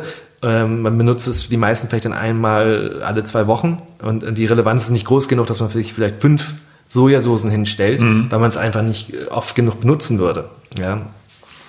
Und, ähm, und das sind, glaube ich, eben da, und diese kulinarischen Relevanzen sind, glaube ich, in den Ländern halt schon ja. unterschiedlich und das muss man schon anschauen. Ja. Hättest du eine Idee, was wir sozusagen live verkosten können? Ob ich es also, kenne oder nicht, ja. weiß ich nicht. Also wie gesagt, ich habe die, die ein paar Sachen habe ich schon probiert. Was ich noch nicht kenne, ist Salz, Pfeffer. Ja, glaube ich. Äh, lass uns doch mal, also lass uns mal Pfeffer probieren. Ich finde Pfeffer zum Beispiel auch sehr interessant. Okay. Ja, ja ähm, gerne. Okay, also du hast äh, ein bisschen was aufgebaut für die Pfefferverkostung. genau. Wir haben halt fünf verschiedene Pfeffer. Ich, ich streue ein paar mal rein, dass du die halt sehen kannst. Also wir haben hier einmal einen, äh, einen grünen Pfeffer. Okay. Ähm, wir haben äh, als zweites hier einen schwarzen Pfeffer. Ähm, Den, was kennt? Genau. Das kennt man, denke ich. Ähm, wir haben dann, das kennst du wahrscheinlich eher nicht, das kennen also allerwenigsten, mhm. ähm, ein, man nennt es geschwänzten Pfeffer. Äh, ah. Einige kennen, kennen einen geschwänzten Pfeffer, der heißt Kubebenpfeffer, der ist noch eher bekannt. Ja. Der hat einen tollen Namen, der heißt Wotze Perry Fairy Pfeffer, kommt okay. aus Madagaskar. Dann haben wir einen roten Pfeffer, aber ganz wichtig hier ist es eben die Unterscheidung zwischen dieser rosa ähm, Beere und einem wirklichen roten Pfeffer. Da gehe ich gleich nochmal genau ein. Aber das ist der rote Pfeffer, der ja farblich auch eher jetzt nicht kreischend rot ist, nee. sondern eher so ein Rost, rostiges genau. Rot, rot-braun fast hat, also farblich ja. gesehen. Und dann haben wir hier äh, einen, das ist ein oh. langer Pfeffer, ähm, aber auch nochmal wieder speziell ein sogenannter kleiner langer Pfeffer, weil es auch den normalen langen Pfeffer gibt, der ist größer. Lange Pfeffer sehen eigentlich immer so ein bisschen aus wie so ein Tanzapfen. Ja. Ähm, und, und äh, sind so ein bisschen Mäusekot-mäßig. Genau, Mäuse oder, genau, ja. ja. Ähm, okay. Genau. Und das sind, also erstmal ist vielleicht wichtig, also auch das Pfeffer fand ich auch ein tolles Thema, weil Pfeffer ist halt das beliebteste Gewürz der Welt. Es steht eigentlich auf jedem Tisch. Ja? Es ja. ist immer Salz und Pfeffer. Und Salz, klar, Salz ist ja auch ein Überlebensmittel, das müssen wir ja auch zu uns nehmen. Pfeffer ist ja, müssen wir nicht zu uns nehmen, um zu überleben. Mhm. Trotzdem ist es halt auch, ja, ist es überall. Ja, es ist, ich meine, auf jedem, jedem Tisch, in jedem Restaurant, jeder zu Hause auf Pfeffer. Ähm, und damit habe ich mich aber auch nicht beschäftigt mhm. vorher. Auch keine Ahnung, was ist jetzt eigentlich, was ist jetzt eigentlich auch erstmal zum Beispiel botanisch gesehen, was ist jetzt eigentlich ein Pfeffer, was ist kein Pfeffer? Mhm. Ähm, diese rosa Pfefferbeeren sind halt gar kein Pfeffer. Also wir eben wieder in sprachlich gesehen im Deutschen benutzen wir den Ausdruck Pfeffer für sehr oft einfach für scharfe Gewürze. Äh, Cayenne-Pfeffer ist ein anderes Beispiel, ist ein, aus der Chili. Und Chili ist auch nichts, hat nichts mit Pfeffer zu tun, aber wir nennen es trotzdem Cayenne-Pfeffer, mhm. weil sprachlich gesehen viele Produkte einfach, die scharf sind, als Pfeffer bezeichnet werden. Ähm, oder Szechuan-Pfeffer, ähm, ähm, tasmanischer Bergpfeffer. Das sind alles ähm, andere Pflanzen, die botanisch gesehen nichts mit Pfeffer zu tun haben. Mhm. Ähm, man kann dann sozusagen echt und falsche Pfeffer unterscheiden. Und ich habe mich erstmal, ähm, also es, das heißt ja auch nicht, dass eine besser oder schlechter ist, weil es nur jetzt botanisch gesehen kein Pfeffer ist, ist es kein Negativkriterium. Klar. Aber mhm. ähm, ich wollte einfach für mich schon mal als Set, wollte ich gerne haben, ähm, äh, Produkte, ähm, die wirkliche Pfeffer sind, Pfeffergewächse. Da gibt ja. es, es gibt auch wieder unterschiedliche. Ähm, es gibt einmal, und der bekannteste ähm, ist, ähm, ist Piper nicrum mhm. ähm, lateinischer Name, was man eigentlich als schwarzen Pfeffer sozusagen übersetzen könnte. Ähm, aber da ganz wichtig, diese Pflanze, ähm, aus dieser Pflanze, das ist eine Pfefferbeere, das ist eine Rangpflanze, ähm, eine Frucht, ähm, die auch einen, einen, einen Reifeprozess durchführt von grün über gelblich, orange bis rot. Und dann ist sie halt vollreif im roten Zustand. Diese Frucht, aus dieser gewinnt man den grünen Pfeffer, den schwarzen Pfeffer, den richtigen roten Pfeffer und den weißen Pfeffer. Mhm. Das ist schon mal hatte ich, wusste ich vorher nicht, habe mich auch nie mit beschäftigt, dass das die gleiche Frucht ist, die gleiche Beere. Ja? Ähm, und dass es unterschiedliche Erntegrade äh, oder äh, Sta Stadien sind ähm, oder Reifegradien, zu dem die Frucht, äh, an dem die Frucht geerntet wird und verschiedene Aufbereitungsmethoden sind. Und ähm, dadurch hat man erstmal jetzt unterschiedlichen Geschmack nachher. Mhm. Das hat mich interessiert und dann habe ich zwei also ich habe in meinem Set halt einen grünen, schwarzen und einen roten. Und dazu habe ich dann noch verwandte Pfefferpflanzen genommen. Also dieser Wotze Perry, Fairy Pfeffer, ist lateinisch ist auch ein Pieper. ähm, ein Piepergewächs. Immer wenn es Piepergewächse äh, Pieper im Namen hat, dann, dann gehören es zu den Pflanzengewächsen. Ähm, und auch dieser kleine Lange, es, es gehört auch zu den äh, Pfeffergewächsen. Mhm. Ähm, und das, wie gesagt, und, und, auch da wollte ich halt eine Vielfalt haben von ähm, einem, einem, der Grüne ist sehr mild, ja, und äh, ähm, der Schwarze, das ist natürlich das, was man am ehesten kennt, aber das habe ich, das ist ein Telly Cherry, das ist ein, das ist ein Pfeffer, der ähm, aus der Region Telly Cherry in Indien kommt, ähm, eine gewisse eine Pfefferauslese hat, da, da können dürfen nur Pfefferbeeren mit einem bestimmten Reifestadium und bestimmten Größe ähm, ähm, dürfen sich Telly Cherry nennen, also das ist eine qualitative ähm, Auswahl äh, oder Auslese. Ähm, dann dieser What's a Perry Fairy Pfeffer, wie gesagt, das ist was geschmacklich auch was man nicht so kennt. Ähm, der rote Pfeffer, auch das, ich, ich, ähm, das ist, weil das eben die vollreifen Früchte sind, der richtige rote Pfeffer, was sehr, sehr seltenes, ähm, was sehr intensiv schmeckendes, also fruchtig intensiv schmeckendes ist. Und dann nochmal auch der kleine lange Pfeffer, der auch nochmal wieder ähm, geschmacklich ganz anders ist mhm. als, äh, als normale Pfeffer. Wie kann man sich das vorstellen? Äh, diese Sachen Pfeffer mit der Pfefferfrucht, also das, sind das die Kerne davon oder ist es die ganze Frucht, die klein wird oder wie ist das? Das ist tatsächlich bei dem, der, den ich hier drin habe, ist es immer äh, die, die ganze Frucht. Mhm. Äh, grün, das ist halt unreif, ähm, die Frucht. Das heißt, da ist jetzt zum Beispiel, wie man ich, also ich zerbröse mal einen hier. Ja. Ähm, äh, da, das ist halt das Grüne hier draußen, was du hier siehst. Das ist halt einfach Schale, ist getrocknet, dadurch ist kaum was vom Fruchtfleisch noch da. Und man hat einen ganz, ganz kleinen Kern hier. Mhm. Ja, manchmal äh, ist es bei den Grünen sogar so, dass, ich, dass man auch den Kern, weil er noch so klein ist, äh, auch noch zerbröseln kann oder, oder kaum, dass, dass er kaum wahrnehmbar ist. Weil bei der unreifen Frucht ist der, ist der Kern noch sehr, sehr klein mhm. ähm, und der wächst dann. Ähm, äh, da auch vielleicht der, der, grüne ist halt auch der mildeste, weil die meiste Schärfe, das ist das Piperin, das sitzt im Kern. Mhm. Das heißt, mit zunehmender Größe des Kerns wird auch die Frucht schärfer. Und, also, ähm, und beim schwarzen Pfeffer, was da eben auch dann interessant ist, ist halt auch da die gesamte Frucht, die wird geerntet und dann halt einfach getrocknet und dadurch oxidiert ja, die Schale und wird halt schwarz. Ähm, aber nur die Schale, wenn man halt einen schwarzen Pfeffer zerbeißt, was ich jetzt gerade mal macht, ja. sieht man halt, dass der Kern ganz, ganz weiß ist. Ja. ja. nur die Schale ist halt schwarz. Und das ist halt auch so ein Qualitätsmerkmal eigentlich, wenn man jetzt einen schwarzen Pfeffer hat. Wenn der gemahlen wird, so ein bisschen, also im Glas unten da meinem, äh, in meiner Pfeffermühle ist ein Glas, da sieht man auch die deutlichen Unterschiede aus schwarz und weiß. Ja. Ähm, wenn der, der schwarze Pfeffer eigentlich nur gräulich aussieht, mhm. ähm, das ist halt kein gutes Qualitätsmerkmal. Okay. Also, ähm, also man sollte halt diese deutlich, das, das, der sollte halt einfach gemahlen wirklich äh, ja, schwarz-weiß aussehen. Ja. Ähm, man sieht hier, wie gesagt, deutlich jetzt schon eigentlich den Kern. Das ist halt viel größer als bei dem Grün jetzt gewesen schon. Mhm. Ähm, und ähm, das ist der schwarze Pfeffer. Das heißt, der weiße Pfeffer, den man hier hat, ist, mhm. ist ist nur, ist nur der Aha, Kern. Also okay. Also der, der wird meistens, der weiße Pfeffer wird eingelegt ähm, in, in eine, äh, manchmal Salzwasser oder, oder normalen Wasser. Ähm, auch da unterschiedlich lange, es hängt von dem Produzenten ab. Aber sozusagen kann man sich vorstellen, dass einfach der, der, die Schale des Fruchtfleisch aufweicht, man mhm. es abziehen kann. Es findet auch eine gewisse, durch, durch diese Wässerung, eine gewisse Fermentation des Kerns statt. Ähm, aber im Endeffekt hat man nur den Kern. Und wie ich schon sagte, der, der, die Schärfe sitzt im Kern, deswegen ist weißer Pfeffer auch schärfer als jetzt schwarzer Pfeffer, weil man ja nur den Kern hat und nichts ah, draus. Ja, okay. ja, also man, man isst ja nur den, den gemahlenen Kern. Mhm. Ähm, und dadurch hat er halt einfach eine andere eine größere Schärfe. Mhm. Und, und, der Rot ist halt auch wiederum der ganze, die, ähm, die ganze Frucht, also im Endeffekt nichts weiter, nichts anderes als beim Schwarzen. Ähm, man sieht aber auch hier, also ich habe beide mal jetzt nebeneinander in der Hand, dass der Rote ein bisschen größer auch ist, mhm. ja, weil er einfach weiter greift noch ist.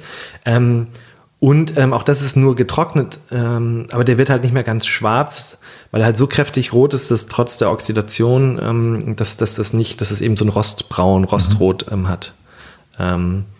Ähm, Genau, also das ist aber immer als die, die, die gleiche Frucht. Mhm. Spannend, okay. Genau, dann können wir einfach mal probieren. Mhm.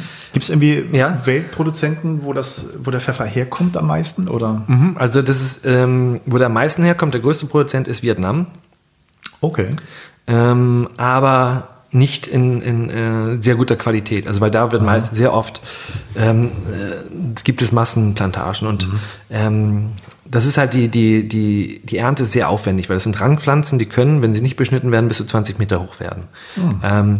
Das heißt, man da kommt man schlecht ran, wenn die. Da kommt man schlecht ran, man braucht lange Leitern. Also wie gesagt, als Rangpflanze brauchst du entweder brauchst einen Stützbaum, irgendwie ist, wo es, wo es hochrangen kann, oder natürlich so auf Plantagen dann irgendwie hier Stäbe. Ja? ja. Ähm, und, ähm, und in Vietnam sind es wirklich so Monokulturen, die können dann auch pro Hektar, ich möchte jetzt nicht was Falsches sagen, wenn mich richtig erinnert, aber so vier Tonnen vielleicht. Ja. Ähm, ich meine, das ist pro Hektar.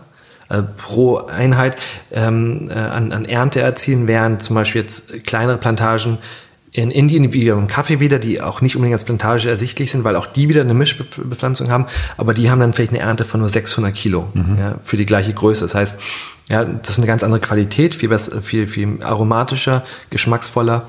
Ähm, und, und, in Vietnam, wie gesagt, auf diesen Massenplantagen, ähm, die haben dann einfach die, die Menge, aber einfach nicht kein starkes Aroma in, mhm. in, in den Pfeffern. Mhm. Ähm, aber also Vietnam Größe, die, die klassische Anbaugebiete ähm, sind ansonsten halt Indien. Also da, da wird auch wird gesagt, dass, dass die Pflanze da ursprünglich herkommt aus Indien, die Pfefferpflanze.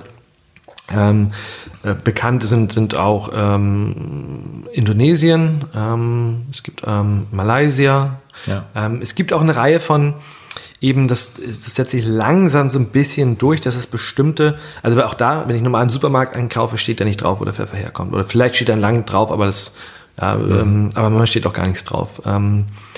Und aber auch das Land sagt noch nicht so viel aus. Aber es gibt jetzt bestimmte Regionen, die, und das ist so ein bisschen vielleicht so wie, wie das, dieses DOP, also ähm, dass das herkunftsbezogen und geschützte Herkunftsbegriffe sind, die dann auch gleichzeitig noch bestimmte Qualitätsstufen mit sich bringen, mhm. ja, damit man das halt so nennen darf.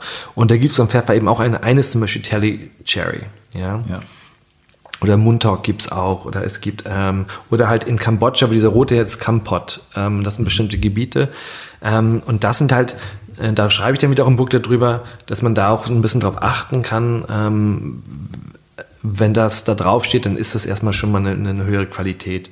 Also ich sage auch mal generell, wenn Leute fragen, wie kann man auf Qualität achten, man kann schon sagen, dass, dass je mehr Transparenz da ist, also je mehr Information auf der Packung irgendwie draufstehen. Also dass da nicht nur schwarzer Pfeffer draufsteht und nicht nur Röstkaffee draufsteht, sondern dass auch draufsteht, wo der vielleicht herkommt, wann er geerntet wurde, ja, etc. Also je mehr Informationen da preisgegeben wird, desto kann man schon sagen, ist da ähm, ist, ist es qualitativ auch höher. Ob es mir nachher schmeckt, ist ja eine andere Sache. Aber erstmal kann ich schon davon ausgehen, weil wenn der Hersteller sich wirklich drauf spezifiziert, wo das herkommt, ist es ein anderes Einkaufen, als wenn ich alles mhm. nur einfach vom Weltmarkt äh, abgreife und das, das bei mir mischen kann. Das ist ein, auch so eine Art Blendmache irgendwie. Genau. Ja. Ja. Mhm. Okay. Wie probieren wir Pfeffer? Also ich, ähm, man kann, man kann natürlich immer generell ist es so, je purer ich, wenn ich, wenn ich wirklich auf den, auf den einzelnen Geschmack, und das wollen wir hier machen, des Produktes okay. eingehe, ist natürlich, je purer, desto besser. Ja, ähm, deswegen, man kann Pfeffer auch, also ich habe ja diese Mühlen hier stehen, man kann ihn, ich male ihn, man kann ihn einfach auf die Handfläche nehmen und ihn pur probieren. Das würde ich auch einfach raten. Okay. Ja, äh, es muss, es ist ja immer beim Thema Salz, Pfeffer oder auch Essig, ist natürlich auch bei Öl, gerade ähm, ist ja auch eine Mengensache. Mhm. Ja, man sollte dann äh, wirklich wenig probieren. Ja, mhm. ähm, ähm, weil es ansonsten nachher irgendwann natürlich nach dem zweiten, dritten vielleicht einfach zu viel wird, wo der Körper sagt, stopp. Ja. Deswegen kleine Mengen. Ja. Ähm, ansonsten, wenn man das überhaupt nicht möchte, das pur zu probieren, ähm, sollte man immer einen Träger nehmen ähm, und natürlich irgendwie versuchen, dann einen geschmacklich neutralen Träger zu nehmen. Ich habe jetzt hier eine, eine, Schale einfach mit Salatgurke und ein bisschen frischen Kohlrabi hingestellt. Ähm, das kann man, wenn man möchte, kann man es auch direkt da drauf essen. Ich würde es erstmal so probieren ohne mhm. und dann vielleicht eher sagen, okay, man, man nimmt das zwischendurch ein Stück. Ähm, okay. Ne, dass man sozusagen, also ist ein bisschen neutralisiert und, und gerade bei Pfeffer, was ich gut bei, bei Salatgurke und, und äh, Kohlrabi sowas finde, ist es, ähm, das ist auch ein, natürlich ein, ähm, eine Feuchtigkeit, ein bisschen was Wasser hat, das einfach so ein bisschen ja. erfrischend ist für den Mund. Ja. ja. Ähm, ganz gut.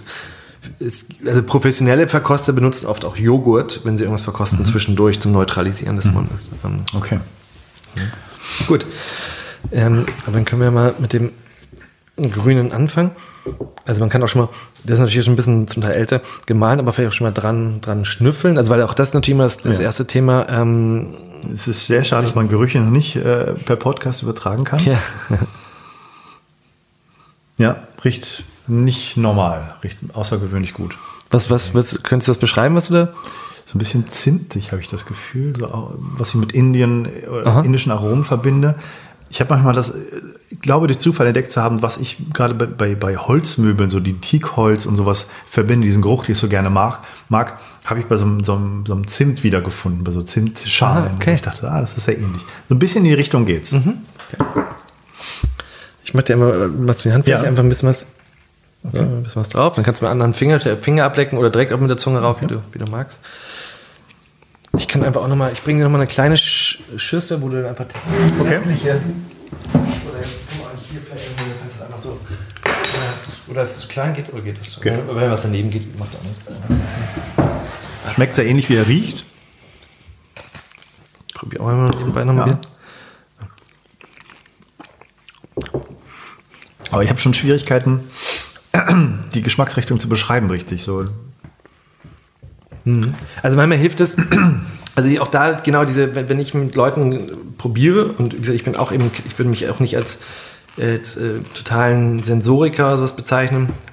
Ähm, was mir immer hilft, ist, ist, ist so in bestimmten Hauptkategorien zu denken, erstmal. Ähm, zu sagen, zum Beispiel bei Pfeffer, ähm, hat er jetzt was Fruchtiges, hat er vielleicht was eher äh, oder was, was Würziges, an Gewürze denke. Ähm, also wie du sagtest, zuerst Zimt, das wäre ja was Gewürziges. Ähm, äh, oder hat er irgendwas was, was Florales vielleicht, ähm, was eher vielleicht was ins Blumige geht. Ähm, also solche, solche Kategorien ähm, ähm, zu denken. Mm. Oder eben auch manchmal auch, auch dieses, ähm, dass man, wie schon gesagt, bei Geruch oder Aroma so stark über Erinnerungen, dass manchmal Vergleiche einfach Ja. helfen. Auch, dass man einfach sagt, ne, das, ähm, erinnert, oder wie du das mit den Teakholzmöbeln, also es ist ja. Ja. irgendwie so, dass eine, eine Verbindung da geschaffen wird. Also irgendwie, hm, das, irgendwie erinnert mich das an, ja. Ähm, das hilft manchmal auch. Ähm, also ich finde, dass er, dass er ein bisschen, ähm, also ich hatte, ich muss davor sagen, ich hatte vorhin einen grünen Pfeffer, der noch stärker zitronig war, ähm, aber der hat so ein bisschen was, also auf jeden Fall was, eine, eine Frische hat er, Ja. also ähm, nicht so stark zitronisch, aber vielleicht eher so eine, fast so ein, äh, ein bisschen gewürzig oder, oder, oder so grasige Ja, Frische. finde ich auch. Ähm, so, so, ähm, sowas in die Richtung. Ähm, aber insgesamt eben ja auch noch ähm, recht mild. Ja, also gerade was man, was man auch, also gerade, äh, es ist ja immer meistens bei Pfeffer so, dass die Schärfe, dieses Piperin nach, im, im Nachgang erst so, so Ja. kommt. Ne? Dass man es immer zuerst hat man so eher diese die, die, äh, die Aromen und auch da sind ja wieder die ätherischen Öle auch, die da drin sind äh, im Pfeffer, ähm, die halt diese Aromen transportieren. Ähm, und auch deswegen da, was im Kaffee genau das gleiche wieder, auch beim Pfeffer, Hauptregel, niemals gemahlenen Pfeffer kaufen. Ja. Äh, immer ganz. Und wenn man verschiedene haben will, muss man natürlich nicht unbedingt jetzt zehn, wir haben jetzt verschiedene Mühlen hier stehen. Man kann es natürlich auch mit einem Mörser oder was machen, ja, wenn, man, wenn man natürlich nicht so viele Mühlen haben möchte. Ähm, Aber der gefällt mir aber schon sehr gut und ich würde auch sagen, eher Richtung gewürzig, mh, fruchtig bisschen. Aber auch viele Sachen, die ich nicht äh, genau beschreiben kann. Das ist jetzt schwarzer. ne? schwarzer Pfeffer, genau. Das ist schon eher so, was, was man kennt, was Genau. ich kenne. Mhm. Ja. Ja.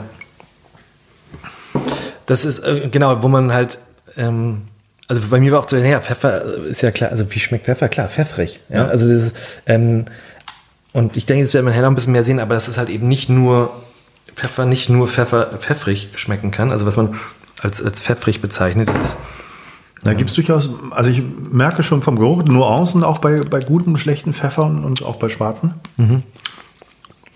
Also ich glaube, auch da ist es ganz wichtig, wie bei vielen Sachen ist es, ist es schon das Thema auch Frische. Also ich meine, schlechter Pfeffer, der kann auch leicht so ins Modrige gehen. Ja. ähm, weil der, und es kommt dahin, daher, ein ganz großes Thema ist, dass er nicht sorgfältig äh, getrocknet wurde. Ja, das, das, äh, ähm, weil das ist ganz, ganz wichtig. Ähm, Ist ja auch so die, die äh, Schimmelbefall-Diskussion Genau. bei Pfeffer. Genau, also wenn er eben nicht, das, genau das kann halt passieren, wenn er nicht gut getrocknet ist, ne? Dass da halt im, ähm, Ah ja.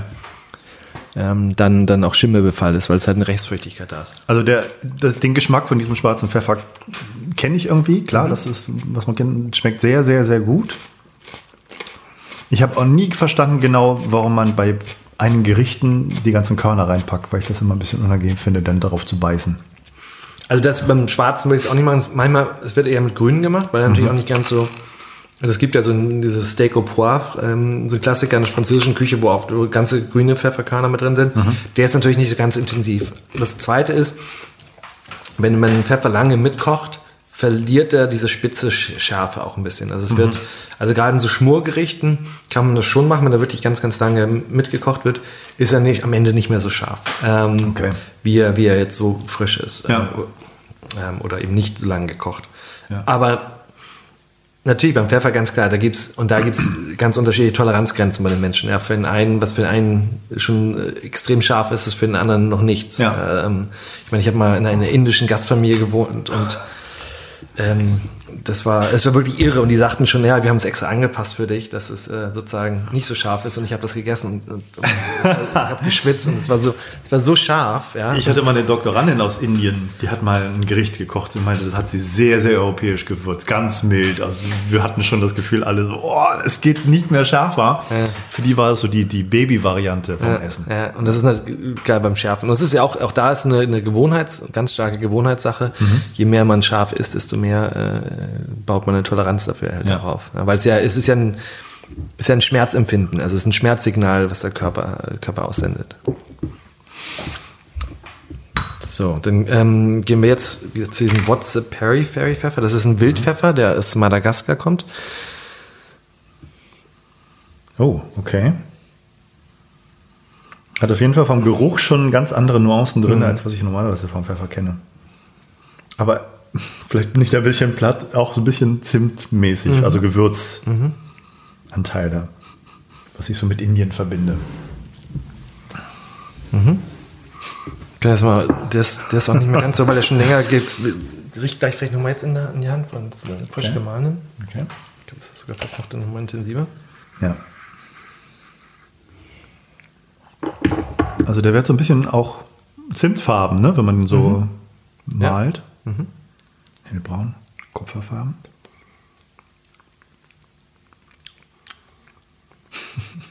Podcast Geschmacksverkostung ja. natürlich auch irgendwie cool. Aber ich verspreche auf jeden Fall hinterher noch mal kurz äh, einen kleinen Film zu drehen, die noch mal abzufilmen, dass man das, wenn man die okay. angucken mhm. möchte, mhm. auf jeden Fall sehen kann. Also, was ich bei dem jetzt sehr interessant finde, ist, dass der mehr mehr Schärfe hat, finde ich, als die anderen beiden vorher.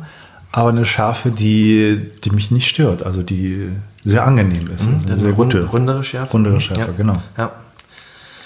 Mm, also bei dem ist auch total interessant, also ich nehme da auch mal unterschiedliche Sachen wahr. Also der ist relativ komplex, finde ich, geschmacklich. Also viel komplexer ja. als jetzt normaler Pfeffer. Ja. Also heute habe ich, finde ich, sehr viel Nelke.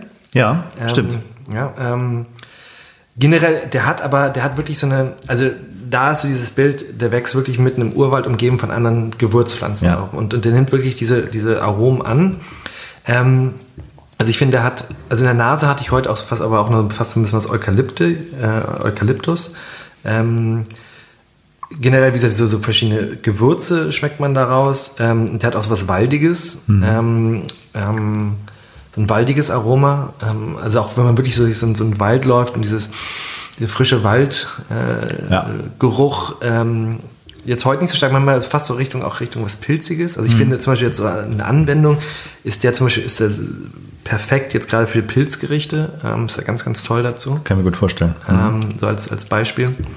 Ähm, aber ja, einfach ein sehr, sehr äh, ähm, außergewöhnlicher. Ja, aber wirklich eine gute Schärfe, die aber nicht, nicht irgendwie unangenehm ist. Mhm, ja. Also vom Piperingehalt jetzt an sich ist, ist, sind die beiden fast gleich. Ähm, also der schwarze, der schwarze und der, und der, der Wotze Perry, aber ich finde auch, dass der eine rundere mhm. Ähm, ähm, Schärfe hat. Wie kommt es, dass der diese Stiele oder sowas mit dran hat? Ja, also die, so, so wachsen die halt einfach, so einen ganz kleinen Stiel und dann wieder an den Zweigen und man, man, dann bei der Ernte lässt man die einfach dran. Okay. Genau, ja.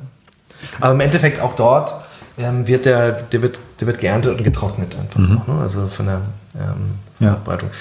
Da gibt es also auch, aber und, ähm, der wächst halt nur in Madagaskar, also bisher. Ähm, ja. Äh, und es gibt ja wohl auch nur ein, zwei, zwei Tonnen pro Jahr ja, für den ganzen Weltmarkt. Okay. also preislich auch sehr, eine andere Kategorie? Ja, nicht so, so stark, weil wie gesagt, auch das ist eine Auslese ist, der ist ein bisschen ja. teurer. Ja? Also mhm. so rein preislich ist dieser rote jetzt zu dem Wert kommt der teuerste. Okay. Weil der auch mit der, auf, der aufwendigste ist in der, in, der, ähm, in der Ernte und der Herstellung, weil ähm, wir bei dem roten ähm, wirklich nur die, die vollreifen Früchte nehmen Ja. können. Ähm, und das Problem ist ja immer in dieser, in dieser blöden Natur, dass die halt nicht funktioniert, dass die nicht alle gleich reifen, die Früchte. Ja. Ja. wenn man so eine Ehre hat vom Pfeffer. Ähm, da sind halt grüne noch dran vielleicht oder gelbe oder orange und rote. Und wenn für diesen roten Pfeffer müssen die wirklich per Hand dann ausgelesen werden, Ah, okay. ja, die, die roten. Und das ist halt, ja, es sind, die sind halt einfach klein, das heißt, es sind viele Handgriffe. Es muss wirklich sauber, sauber ähm, Ja. ähm, sortiert werden. Äh, nur die können genommen werden, wie gesagt. Und ähm, deswegen ist, ist das halt einfach preislich auch nochmal eine andere Welt. Und wir kommt aus Kampot, das ist ein, eine Region im, Süden Kambodschas, die traditionell sehr bekannt ist für den Pfefferanbau. Aber ähm, vor 30, 40 Jahren gab es eine Welle, dass immer weniger Pfeffer angebaut wurde, weil es halt sehr aufwendig ist und die Leute aber nicht bereit waren, den Preis dafür zu bezahlen für, für den Pfeffer, so dass viele Pfefferplantagen verschwunden sind und es eher Reis angebaut wurde. Ähm, und erst jetzt in den letzten Jahren, weil wo es auch, also natürlich gerade auch in reicheren Ländern, wo, wo auch wieder eine, ähm, ja, die Bereitschaft da ist, für, für, für Pfeffer jetzt nicht nur, ich sag mal, 99 Cent für so ein Glas zu bezahlen, sondern vielleicht auch ein paar Euro dazu bezahlen, dass auch wiederum mehr Pfefferplantagen ähm, ähm, angelegt werden. Das ist der rote. Das ist der rote. Und es gibt wirklich da auch in Kampot ähm, und in Kambodscha so traditionelle Gerichte, also auch so, so, so Chili Crabs oder so Crabs mit und oder mit roten Pfeffersoße. Ja, Also das ist eben nicht Chili, sondern rote Pfeffersoße. Ja.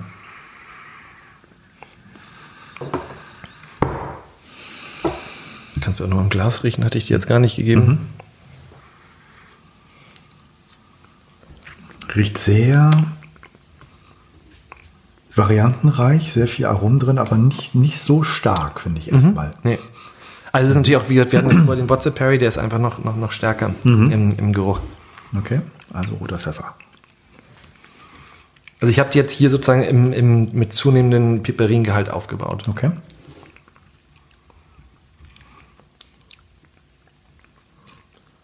Der kommt erst so ein bisschen später, ne? Finde ich. Also, ja. Dann merkt man die, die Schärfe des Pfeffers.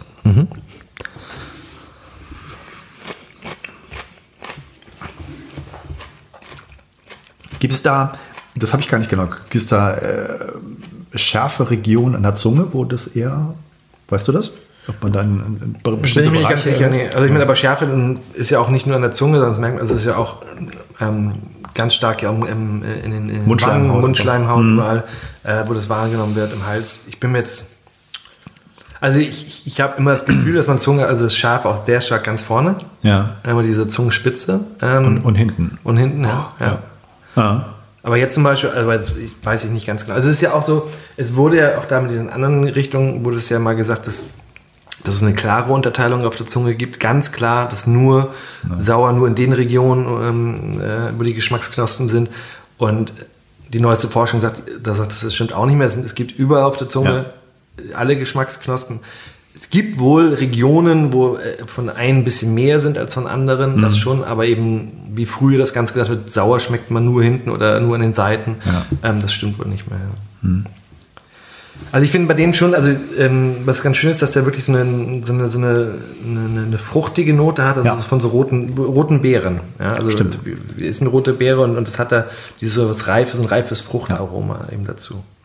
Und sehr schön. Also nichts irgendwie Unangenehmes. Es ist zwar Schärfe da, finde ich auch schon deutlich, aber nicht, Ja. was mich jetzt umhauen würde, wo ich denke so, oh meine Güte, wie scharf ist der? Ja. Nee, immer noch sehr interessant für meine Sinne.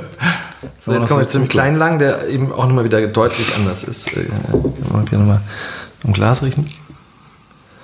Komplett anders. Mhm. Ja.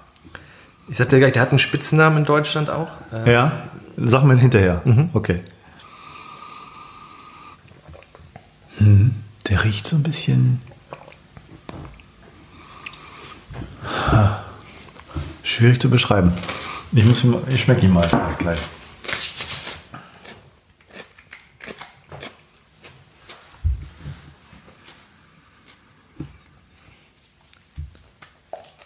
Das ist auch so, an irgendwas erinnert er mich, ich kann es nicht benennen. Was gar nicht mit Pfeffer zu tun hat normalerweise, finde ich. Lustigerweise, heute habe ich jetzt auch gerade, das hatte ich, äh, das ist ja auch interessant, dass man auch, finde ich, gerade bei solchen Sachen auch immer mal wieder was anderes wahrnimmt. Ja. Ich hatte jetzt gerade so ein bisschen, ähm, also in der Nase fast Maggi, also Maggi Ja, Brühwürfel. ja, ja, Ähm, genau. Ähm, was ich aber normalerweise noch nicht so ähm, wahrgenommen habe. Aber der hat heute das. Stimmt, stimmt, stimmt, stimmt. Mhm. Das schmeckt. Also das soll der, der dollste Schärfegrad sein. Okay. Also es sind nicht riesig die Unterschiede, aber der, hat, der hat den höchsten Pipperingehalt. Okay. Bringt was, was ganz anderes rein, ne? Was, was die anderen irgendwie nicht haben, finde ich. Und der, also der entwickelt sich auch sehr deutlich. Und Da Ja. muss man darauf achten, wie, was sich jetzt in deinem Mund äh, entwickelt. Ja. Das ist wie so ein bisschen wie Brausepulver, das blubbert so ein bisschen. ja, Ne? genau. Der hat Ja. dieses Spitzelnde. Ja. Kennst du Szechuan-Pfeffer vielleicht? Also Szechuan-Pfeffer hat genau das Ja. gleiche. Dieses Mhm. leicht betäubende, Ja. mentholige zum Ende hin. Ähm, genau das hat, hat der auch. Mhm. Wow, das ist echt wieder eine neue Welt, so das zu probieren. Krass.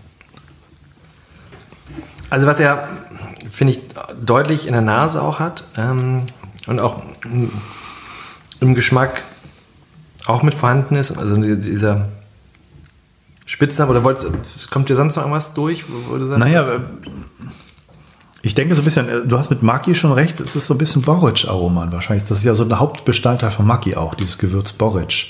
So, so ein bisschen riecht und schmeckt er auch danach, finde ich. Würzig. Eher nicht so, eher nicht blumig, finde ich nicht. Würzig. ja. Der Und hat ein bisschen- britzelig. das kommt ganz am Ende. Ja. Also der, der Spitzname von denen ist, ähm, ist Schokoladenpfeffer. Ah, okay. Mhm. Also, also stell dir mal dun ganz dunkle Schokolade oder Kakao vor Ja. und riech nochmal. Ja, stimmt, stimmt.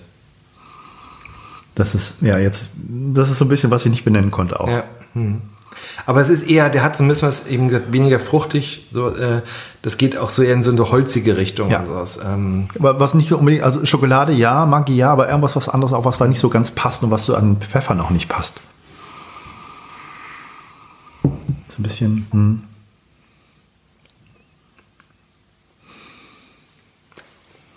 Ja. Schwierig aber der hat eben, der hat, der hat, ähm, vielleicht ist es das auch. Das ist, glaube ich, ja dieses Bitzelnde auch. Das ist so eine, eine ganz, was ganz leicht Säure, äh, eine ganz leichte Säure auch dabei Ja. ist noch. Ähm, Gibt es so Empfehlungen, wozu das gut passt, zu welchen Gerichten? Also es, es ist auch da ist, es ist interessant, weil es äh, je natürlich je ungewöhnlicher der Pfeffer, desto weniger gibt es eine, eine, eine Rezepttradition. Ne? Ähm, äh, es gibt ja, ähm, wie gesagt, beim grünen Pfeffer gibt es halt äh, das mit dem Steak au Poivre oder ähm, äh, Klassiker. Schwarzer Pfeffer ist natürlich, sag ich mal, ein, äh, ein guter guter Allgemeinpfeffer, ja, der natürlich vielseitig ein, einsetzbar ist. Ähm, ähm, der rote, durch die fruchtigen Noten finde ich zum Beispiel auch gar nicht schlecht, äh, im, zum Beispiel im Dessertbereich zu denken.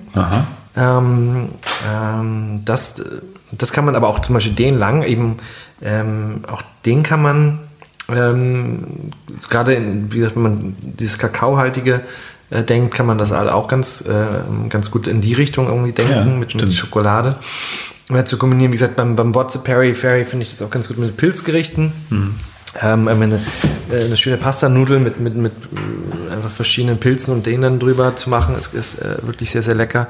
Ähm, der, oder ich habe hab neulich mal was ausprobiert, wo ich den auch sehr gut fand, war so ähm, ähm, Lammlachse Mhm. mit einem Erdbeerchutney, ähm, ein bisschen so Kakao rüber, ähm, Kakaopulver rüber gesprinkelt und dann dazu den Pfeffer zum Beispiel. Den passt- Schokoladenpfeffer. Den Schokolade, der, Ja. das passt da, fand ich sehr, sehr gut.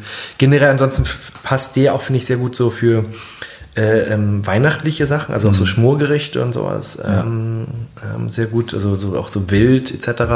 Ähm, obwohl den kann man auch, glaube ich, ganz gut, finde ich auch ganz gut zu so, so Wildgerichten, den Wotze Perry Ferry Ja. benutzen.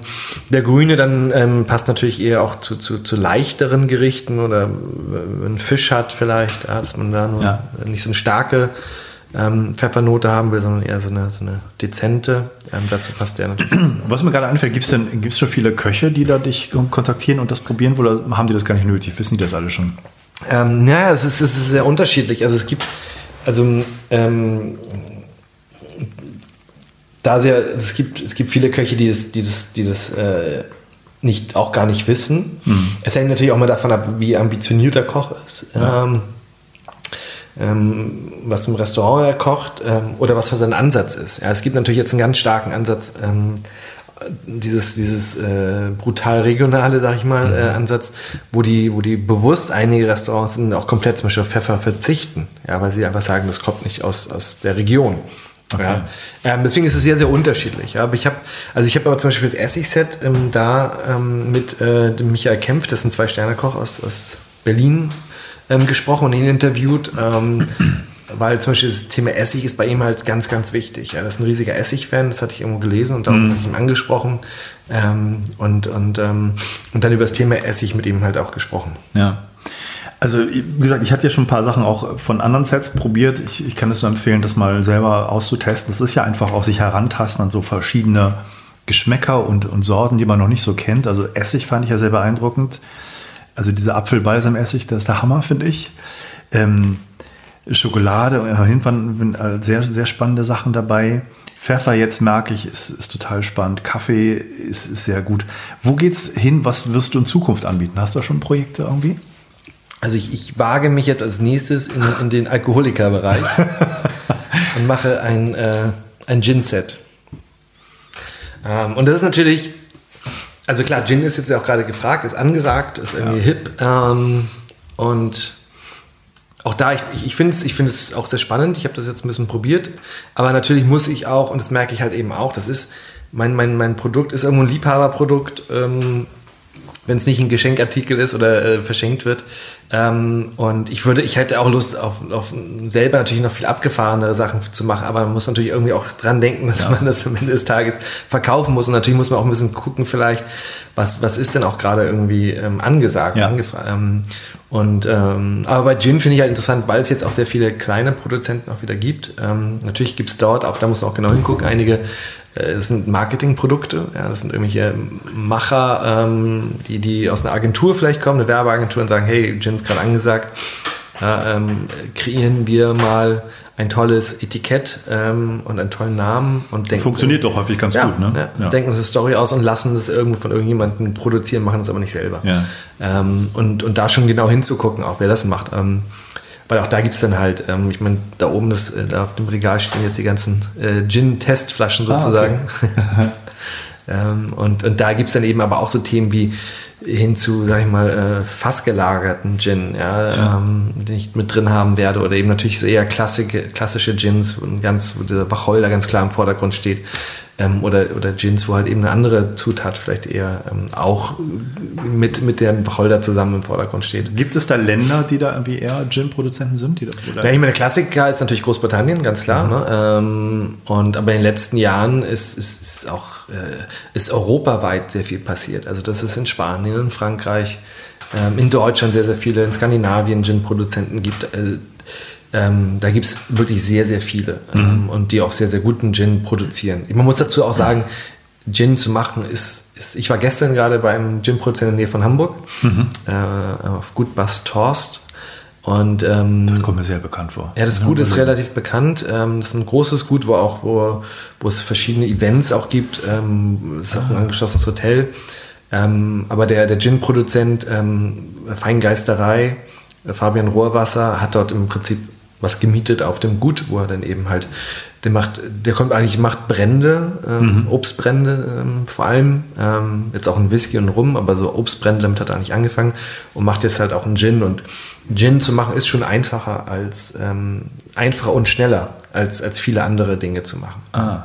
Mhm. Ähm, weil meistens man kauft halt einen, einen ähm, die allermeisten kaufen einen neutralen Alkohol ein und der, also der ist ja im Endeffekt schon fertig. Ähm, und der wird dann mit den sogenannten Botanicals, das sind halt eben äh, verschiedene Gewürze oder, oder getrocknete Früchte etc., ähm, äh, vermischt. Und äh, man destilliert es dann nochmal.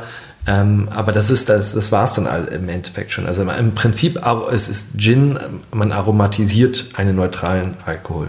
Ja, das ist ah, okay. eigentlich das, worum es geht. Und, mhm. und ähm, man, man überlegt sich ein Rezept dafür. Es ist anders halt, wenn ich, ähm, und das hat, das fand ich interessant, das hat den Brenner zum Beispiel interessiert, weil er, weil er bei, bei anderen Bränden, da ist es so, jetzt gerade bei Obstbränden, man hat, ein, man hat eine Birne und das Ziel ist halt einfach, da gibt es kein Rezept dafür, sondern das Ziel des Brenners ist ja diese, diese, die Frucht diese Birne, diesen, diesen Birnengeschmack im Endprodukt schön weiterhin zu haben. Ja? Dass man einen, guten, gut gebrannten Alkohol hat und, und einfach eine deutliche, schöne, angenehme Birnennote hat. Mhm. Ähm, äh, aber es gibt jetzt in dem Sinne ja kein Rezept, wo ich verschiedene Sachen zusammenmische. Und, und bei Gin fand halt interessant, sich zu überlegen, okay, ich habe hunderte von Gewürzen, die ich, die ich mischen kann. Was möchte ich gern zusammenmischen? In welchem Verhältnis? Und wie lange lasse ich das einlegen? Also es ist fast eher ein Prozess, wie ein Koch er denkt, ja. Ne? Also was, welche Sachen, welche Gewürze können zusammenpassen? Ähm, dass die im Endeffekt nachher gut harmonieren, gut schmecken, ein gutes Gesamtbild ergeben.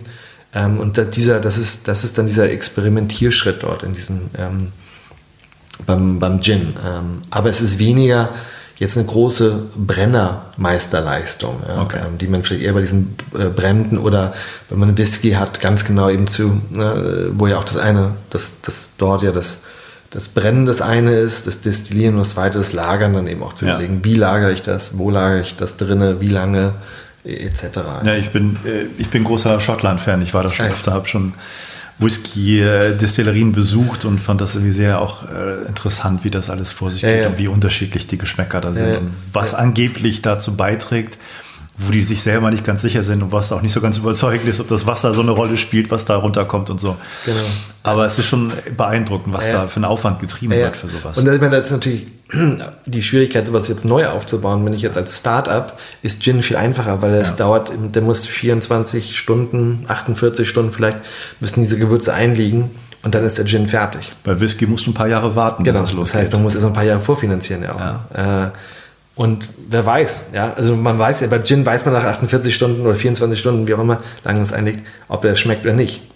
Beim Gin, beim Whisky, ne, liegt vielleicht drei, fünf Jahre ja. und nachher merkt man, Mist, ja, ja das ist ja gar nichts geworden. Ja, und hat fünf Jahre dann sozusagen vergeudet. Ähm, und das ist natürlich, sowas anzufangen, äh, bedarf, bedarf ja viel mehr ja, äh, Kapital, ähm, Geduld. ja. Also, wenn du die ersten Verkostungen für Gin brauchst, stelle ich mich gerne zur Verfügung. ähm, ich würde gerne am Schluss vielleicht noch mal so ein bisschen dich fragen, äh, ob du, du hast mir schon eins gezeigt, eine Buchempfehlung hast, wo man sich da ein bisschen reinlesen kann, wenn man möchte in das Gebiet oder vielleicht auch speziellere Empfehlungen oder Filmempfehlungen, die da irgendwie was beitragen können. Hast du da eine Idee? Also direkt über, über Geschmack. Ähm ähm, was Film angeht, sehr schwierig. Ja. Ähm, ich finde, ich habe.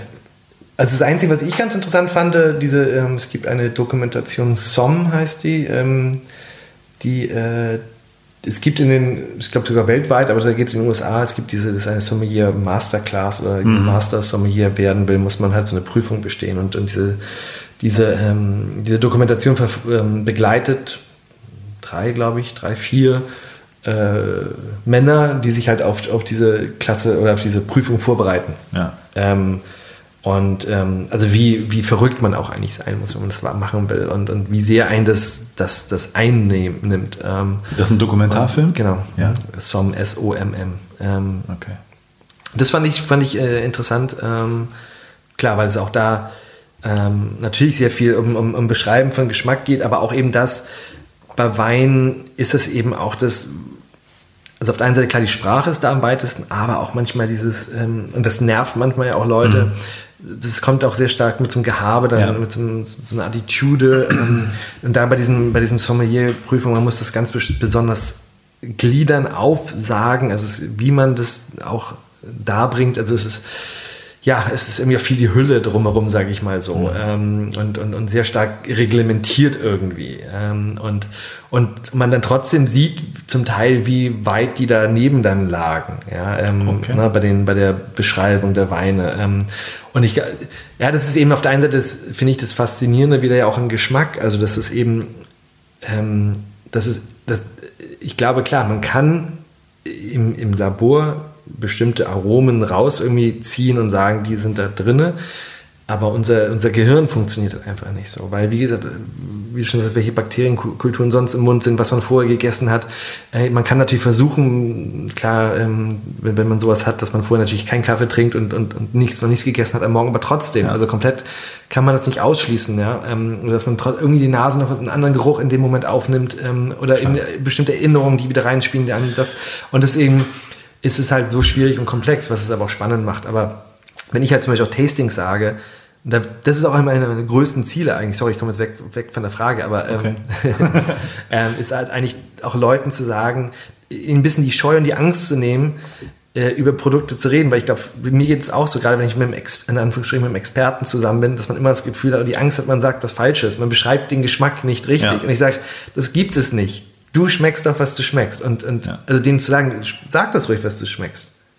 Ähm, auch wenn du nichts mehr, also dass man ruhig, dass man einfach erstmal Vertrauen auch entwickelt und nicht das Gefühl hat, dass es eine Prüfungssituation oder mhm. ich sage was Richtiges oder was Falsches. Mhm. Ähm, und dann eine Reaktion kommt wie, was, das ist doch völliger Quatsch. Ja, ja, und ja. natürlich auch da ist nämlich gerne das Beispiel des beim Wein des Schnöseligen des Sommeliers, der einfach sagt, ja, sie, sie, müssen doch jetzt aber die, die Cassis schmecken und also nach dem Motto und das Holz und den nassen Hund und ähm, und, und, das ist ja auch dieses äh, da gibt es auch, ich habe leider kein Buch, aber einen tollen Artikel mal gelesen über dieses ganze Thema des beim Wein halt ähm, Geschmack des Weins zu beschreiben wie sich das in den Jahren auch entwickelt hat. Mhm. Ähm, ähm, ganz toll, ich glaube, das war ein New Yorker ähm, in dem Magazin, ganz toller Artikel. Also, äh, die Autorin hat sich angeguckt, wie wurden Weine vor 20 Jahren, selbst also jetzt teuerste Bordeaux-Weine, ja. die wurden damals vor 20 Jahren mit drei, vier Worten beschrieben. Also wenn jetzt so Weinkritiker diesen Wein beschrieben haben, haben mhm. drei, vier Wörter benutzt.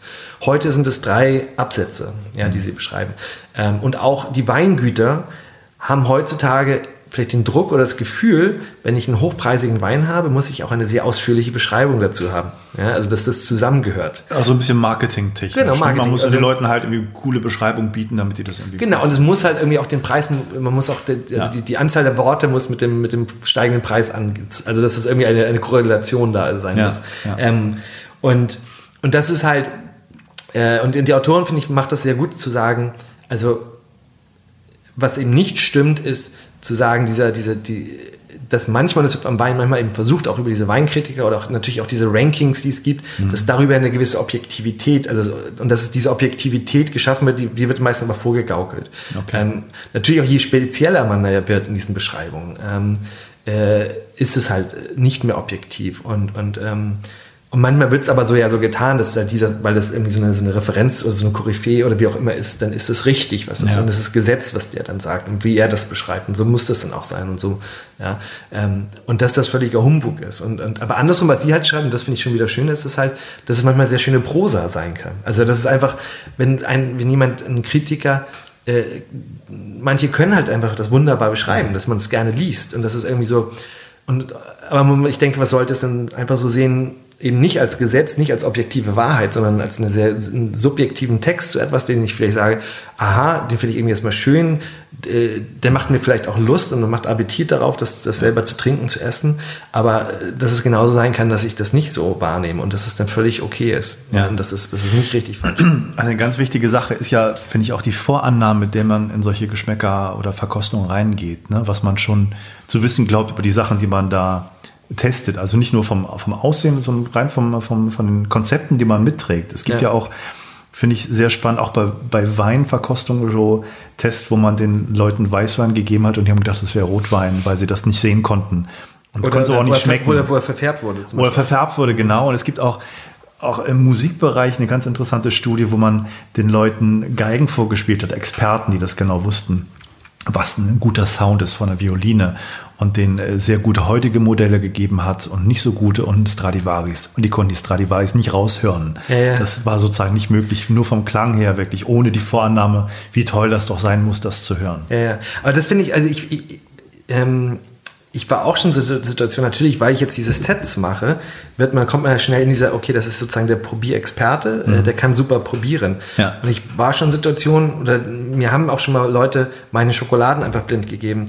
Und, und das ist dann aber schon irre, was eigentlich dann passiert. Also, oh. weil man, man kommt dann in so eine Drucksituation.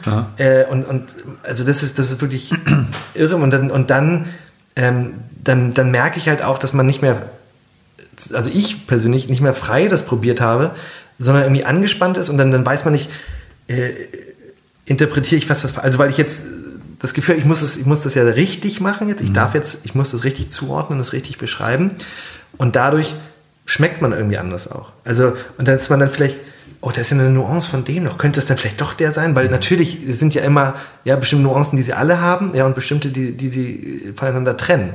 Und wenn man in diese Drucksituation kommt und nichts falsch machen will, das ist das, was das einem mit einem macht. Ja, also, ja, ähm, da sind schon einige Experten bei Wetten das früher gescheitert, ne? Ja, ja. ja mit dieser Drucksituation. ja, genau. Ich, ne? wo, wo man das vielleicht, wenn man es einfach ohne einfach nur so für sich so einfach macht, wo man das deutlich unterscheiden kann, aber in, in, dann in dieser, in der ja. Situation, weil man einfach nichts Falsches sagen will, ja, dass man dann irgendwie ach Mensch, habe ich ja doch noch so ein, so ein bisschen Holz drin. Ist der eine war doch eher in die Holzige, habe ich jetzt das andere einfach nur über. Ja, man kommt einfach so ja. in, in so Den Artikel aus dem New Yorker, willst du den noch irgendwie finden? Kann man Kann den noch irgendwie bereitstellen als Info? Ich glaub, ich dann, irgendwo, dann ja, können wir noch mal nachher ja, gucken. Also das fand ich sehr, sehr, sehr gut. Ähm, und, und, Buch? Ja, also ich finde dieses, also Taste What You're Missing eigentlich ganz gut von, von Bart Stuck, Stucky. Ich habe jetzt auch gerade ein anderes Buch gelesen, wo ist das? Das fand ich eher so im linguistischen Bereich ganz ah, interessant. Ah, also so die, das ist ein Linguistiker. Ich schau mal ganz kurz. Ja. Hier, genau. The Language of Food von Jan, Dan Jurewski, okay. Das finde ich auch, also der, der ähm, begibt sich zum Teil auch auf historische Reisen, wo kommen halt bestimmte Speisen her. Ah, ähm, warum, halt, warum benennen wir bestimmte Speisen? Und also es gibt ja zum Beispiel ähm, so das Ketchup-Beispiel, Ketchup, ähm, ja. was, wir, was, für uns ja diese Tomatensauce jetzt ist. Ja. Ähm, und es gibt aber im, im indonesischen Ketchup Manis, was eher so eine, eine Würzsoße ist, mhm. eine Art Sojasauce.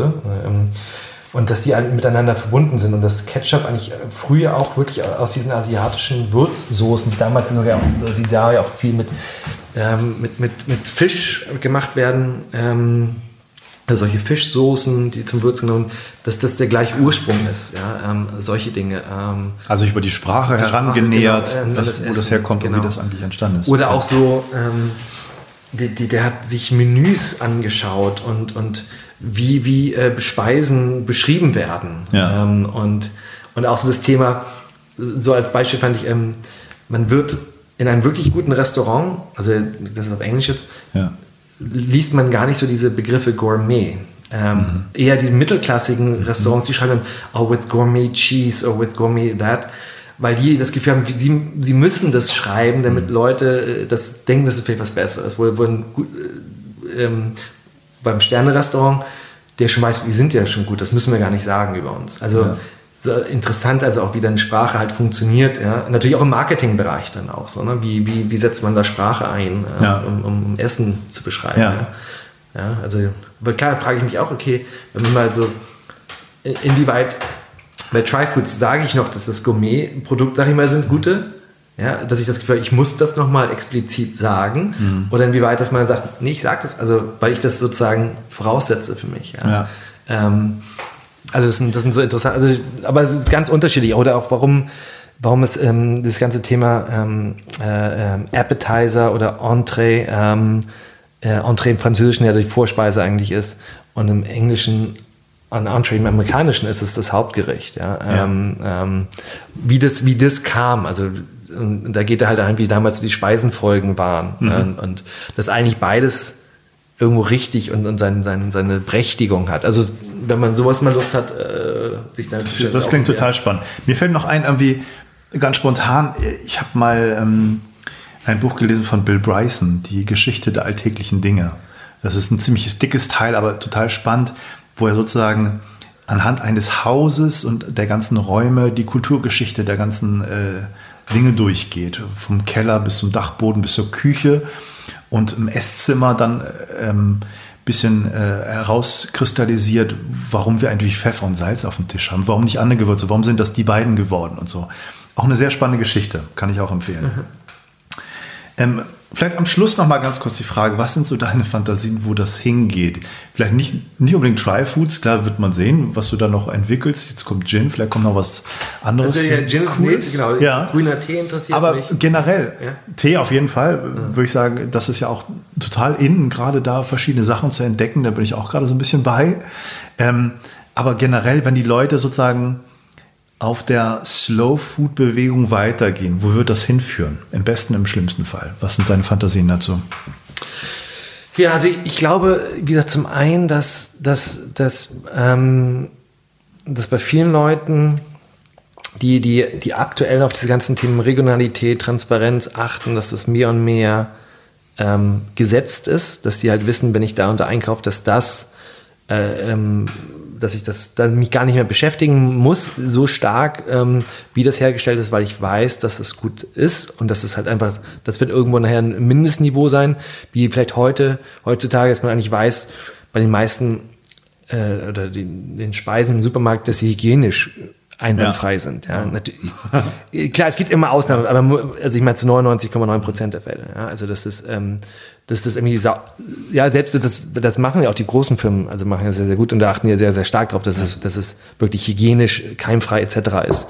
Ähm, und, und das, das, das setzen wir ja heutzutage als Konsument voraus. Und ich glaube, dass das in Zukunft vorausgesetzt wird, ähm, dass das Essen ähm, in einer bestimmten Kundengruppe, und da, also und die wird, glaube ich, auch größer, die sich das leisten kann natürlich auch und leisten will, dass das klar ist, dass es fair hergestellt ist, sauber hergestellt ist, regional ist und dass dann eben die, die, die Beschäftigung mehr auf den Geschmack, glaube ich, schon geht. Also eben, was, äh, was schmeckt mir jetzt wirklich und, und warum schmeckt mir was? Also ich glaube, die Beschäftigung mit Geschmack wird zunehmen. Ähm, das ist eine Sache. Aber ich glaube eben auch einfach schon gesellschaftlich, und das ist fast eher auch so eine, mm, ja, auch nicht nur beim Essen zu sehen, sondern mit vielen, vielen Sachen, eine, eine Spaltung der Gesellschaft auch. Mhm. Ähm, und, und das halt eben, ich glaube, dass besonders die, diese Supermärkte und Produkte, die irgendwo in der Mitte sind, das heißt, ähm, das sind zum, zum einen so große Marken vielleicht, die früher, als man noch Kind war und früher einen gewissen Qualitätsstandard hatten, ähm, ein, wo man schon sagt, ein Markenprodukt ist, ähm, jetzt ein Balsenkeks vielleicht oder so etwas, ähm, dass man das mit irgendwas Positivem, aber heutzutage glaube ich, die Leute, die sagen, ich möchte wirklich einen Keks haben, einen guten Keks haben, ähm, der, der Balsen ist auch Industrieware. Ähm, und, und die viele Leute immer mehr wissen, naja, äh, wahrscheinlich auch ist im, im, Aldi, in deren Handelsmarke, ist auch ein Balsenkeks drin, nur anders mhm. eben anders eingepackt. Ähm, ja. Das ist das gleiche Produkt. Und das heißt, dass, dass diese Marken Probleme haben werden, ihren Preis zu rechtfertigen. Weil entweder gehen die Leute, glaube ich, das die Spaltung zu sagen, ich will das günstigste haben und die kaufen dann beim Discounter ein. Ähm, das wird, glaube ich, mehr werden, weil die sagen, das, der Rest ist mir egal. Ähm, oder eben diese andere Gruppe, die halt mehr und mehr eben wirklich darauf achtet, wie gesagt, was ist das, wo kommt das her, die dann eher zum ja, zu einem, zu einem Keks, kleineren Keksproduzenten, handwerklich hergestellten Keksproduzenten äh, oder Keks greifen, ähm, weil sie dann wirklich was Gutes haben wollen. Und ich glaube, diese, diese, diese Marken und, und, die Geschäfte, die in der Mitte früher waren, ähm, die werden, glaube ich, mehr und mehr ihre Probleme haben in, in Zukunft. Ähm, okay. Und das ist genau diese, diese, irgendwo, diese, glaube ich, da, dass diese Spaltung weitergehen wird. Ah, okay. Ich, ich danke dir ganz, ganz herzlich für das Gespräch, für die Zeit, die du dir genommen hast ähm, und kann nur alle einladen, da so ein bisschen auf, weiter auf Entdeckungsreise der Lebensmittel zu gehen und sich da auch die Zeit für zu nehmen, das mal alles durchzuprobieren. Genau, hoffe ich natürlich auch. Ja. Ja, alles klar. Wenn du Lust bekommen hast, diese Sachen einmal zu testen, geh auf tryfoods.de und nutze den 10% Gutschein, der bis zum 9. Dezember gilt. Er lautet try-podcast 16. Ich wiederhole, try-podcast 16, exklusiv nur für Inside Brains Hörer. Viel Spaß beim Entdecken dieser ganzen Sachen und bis bald.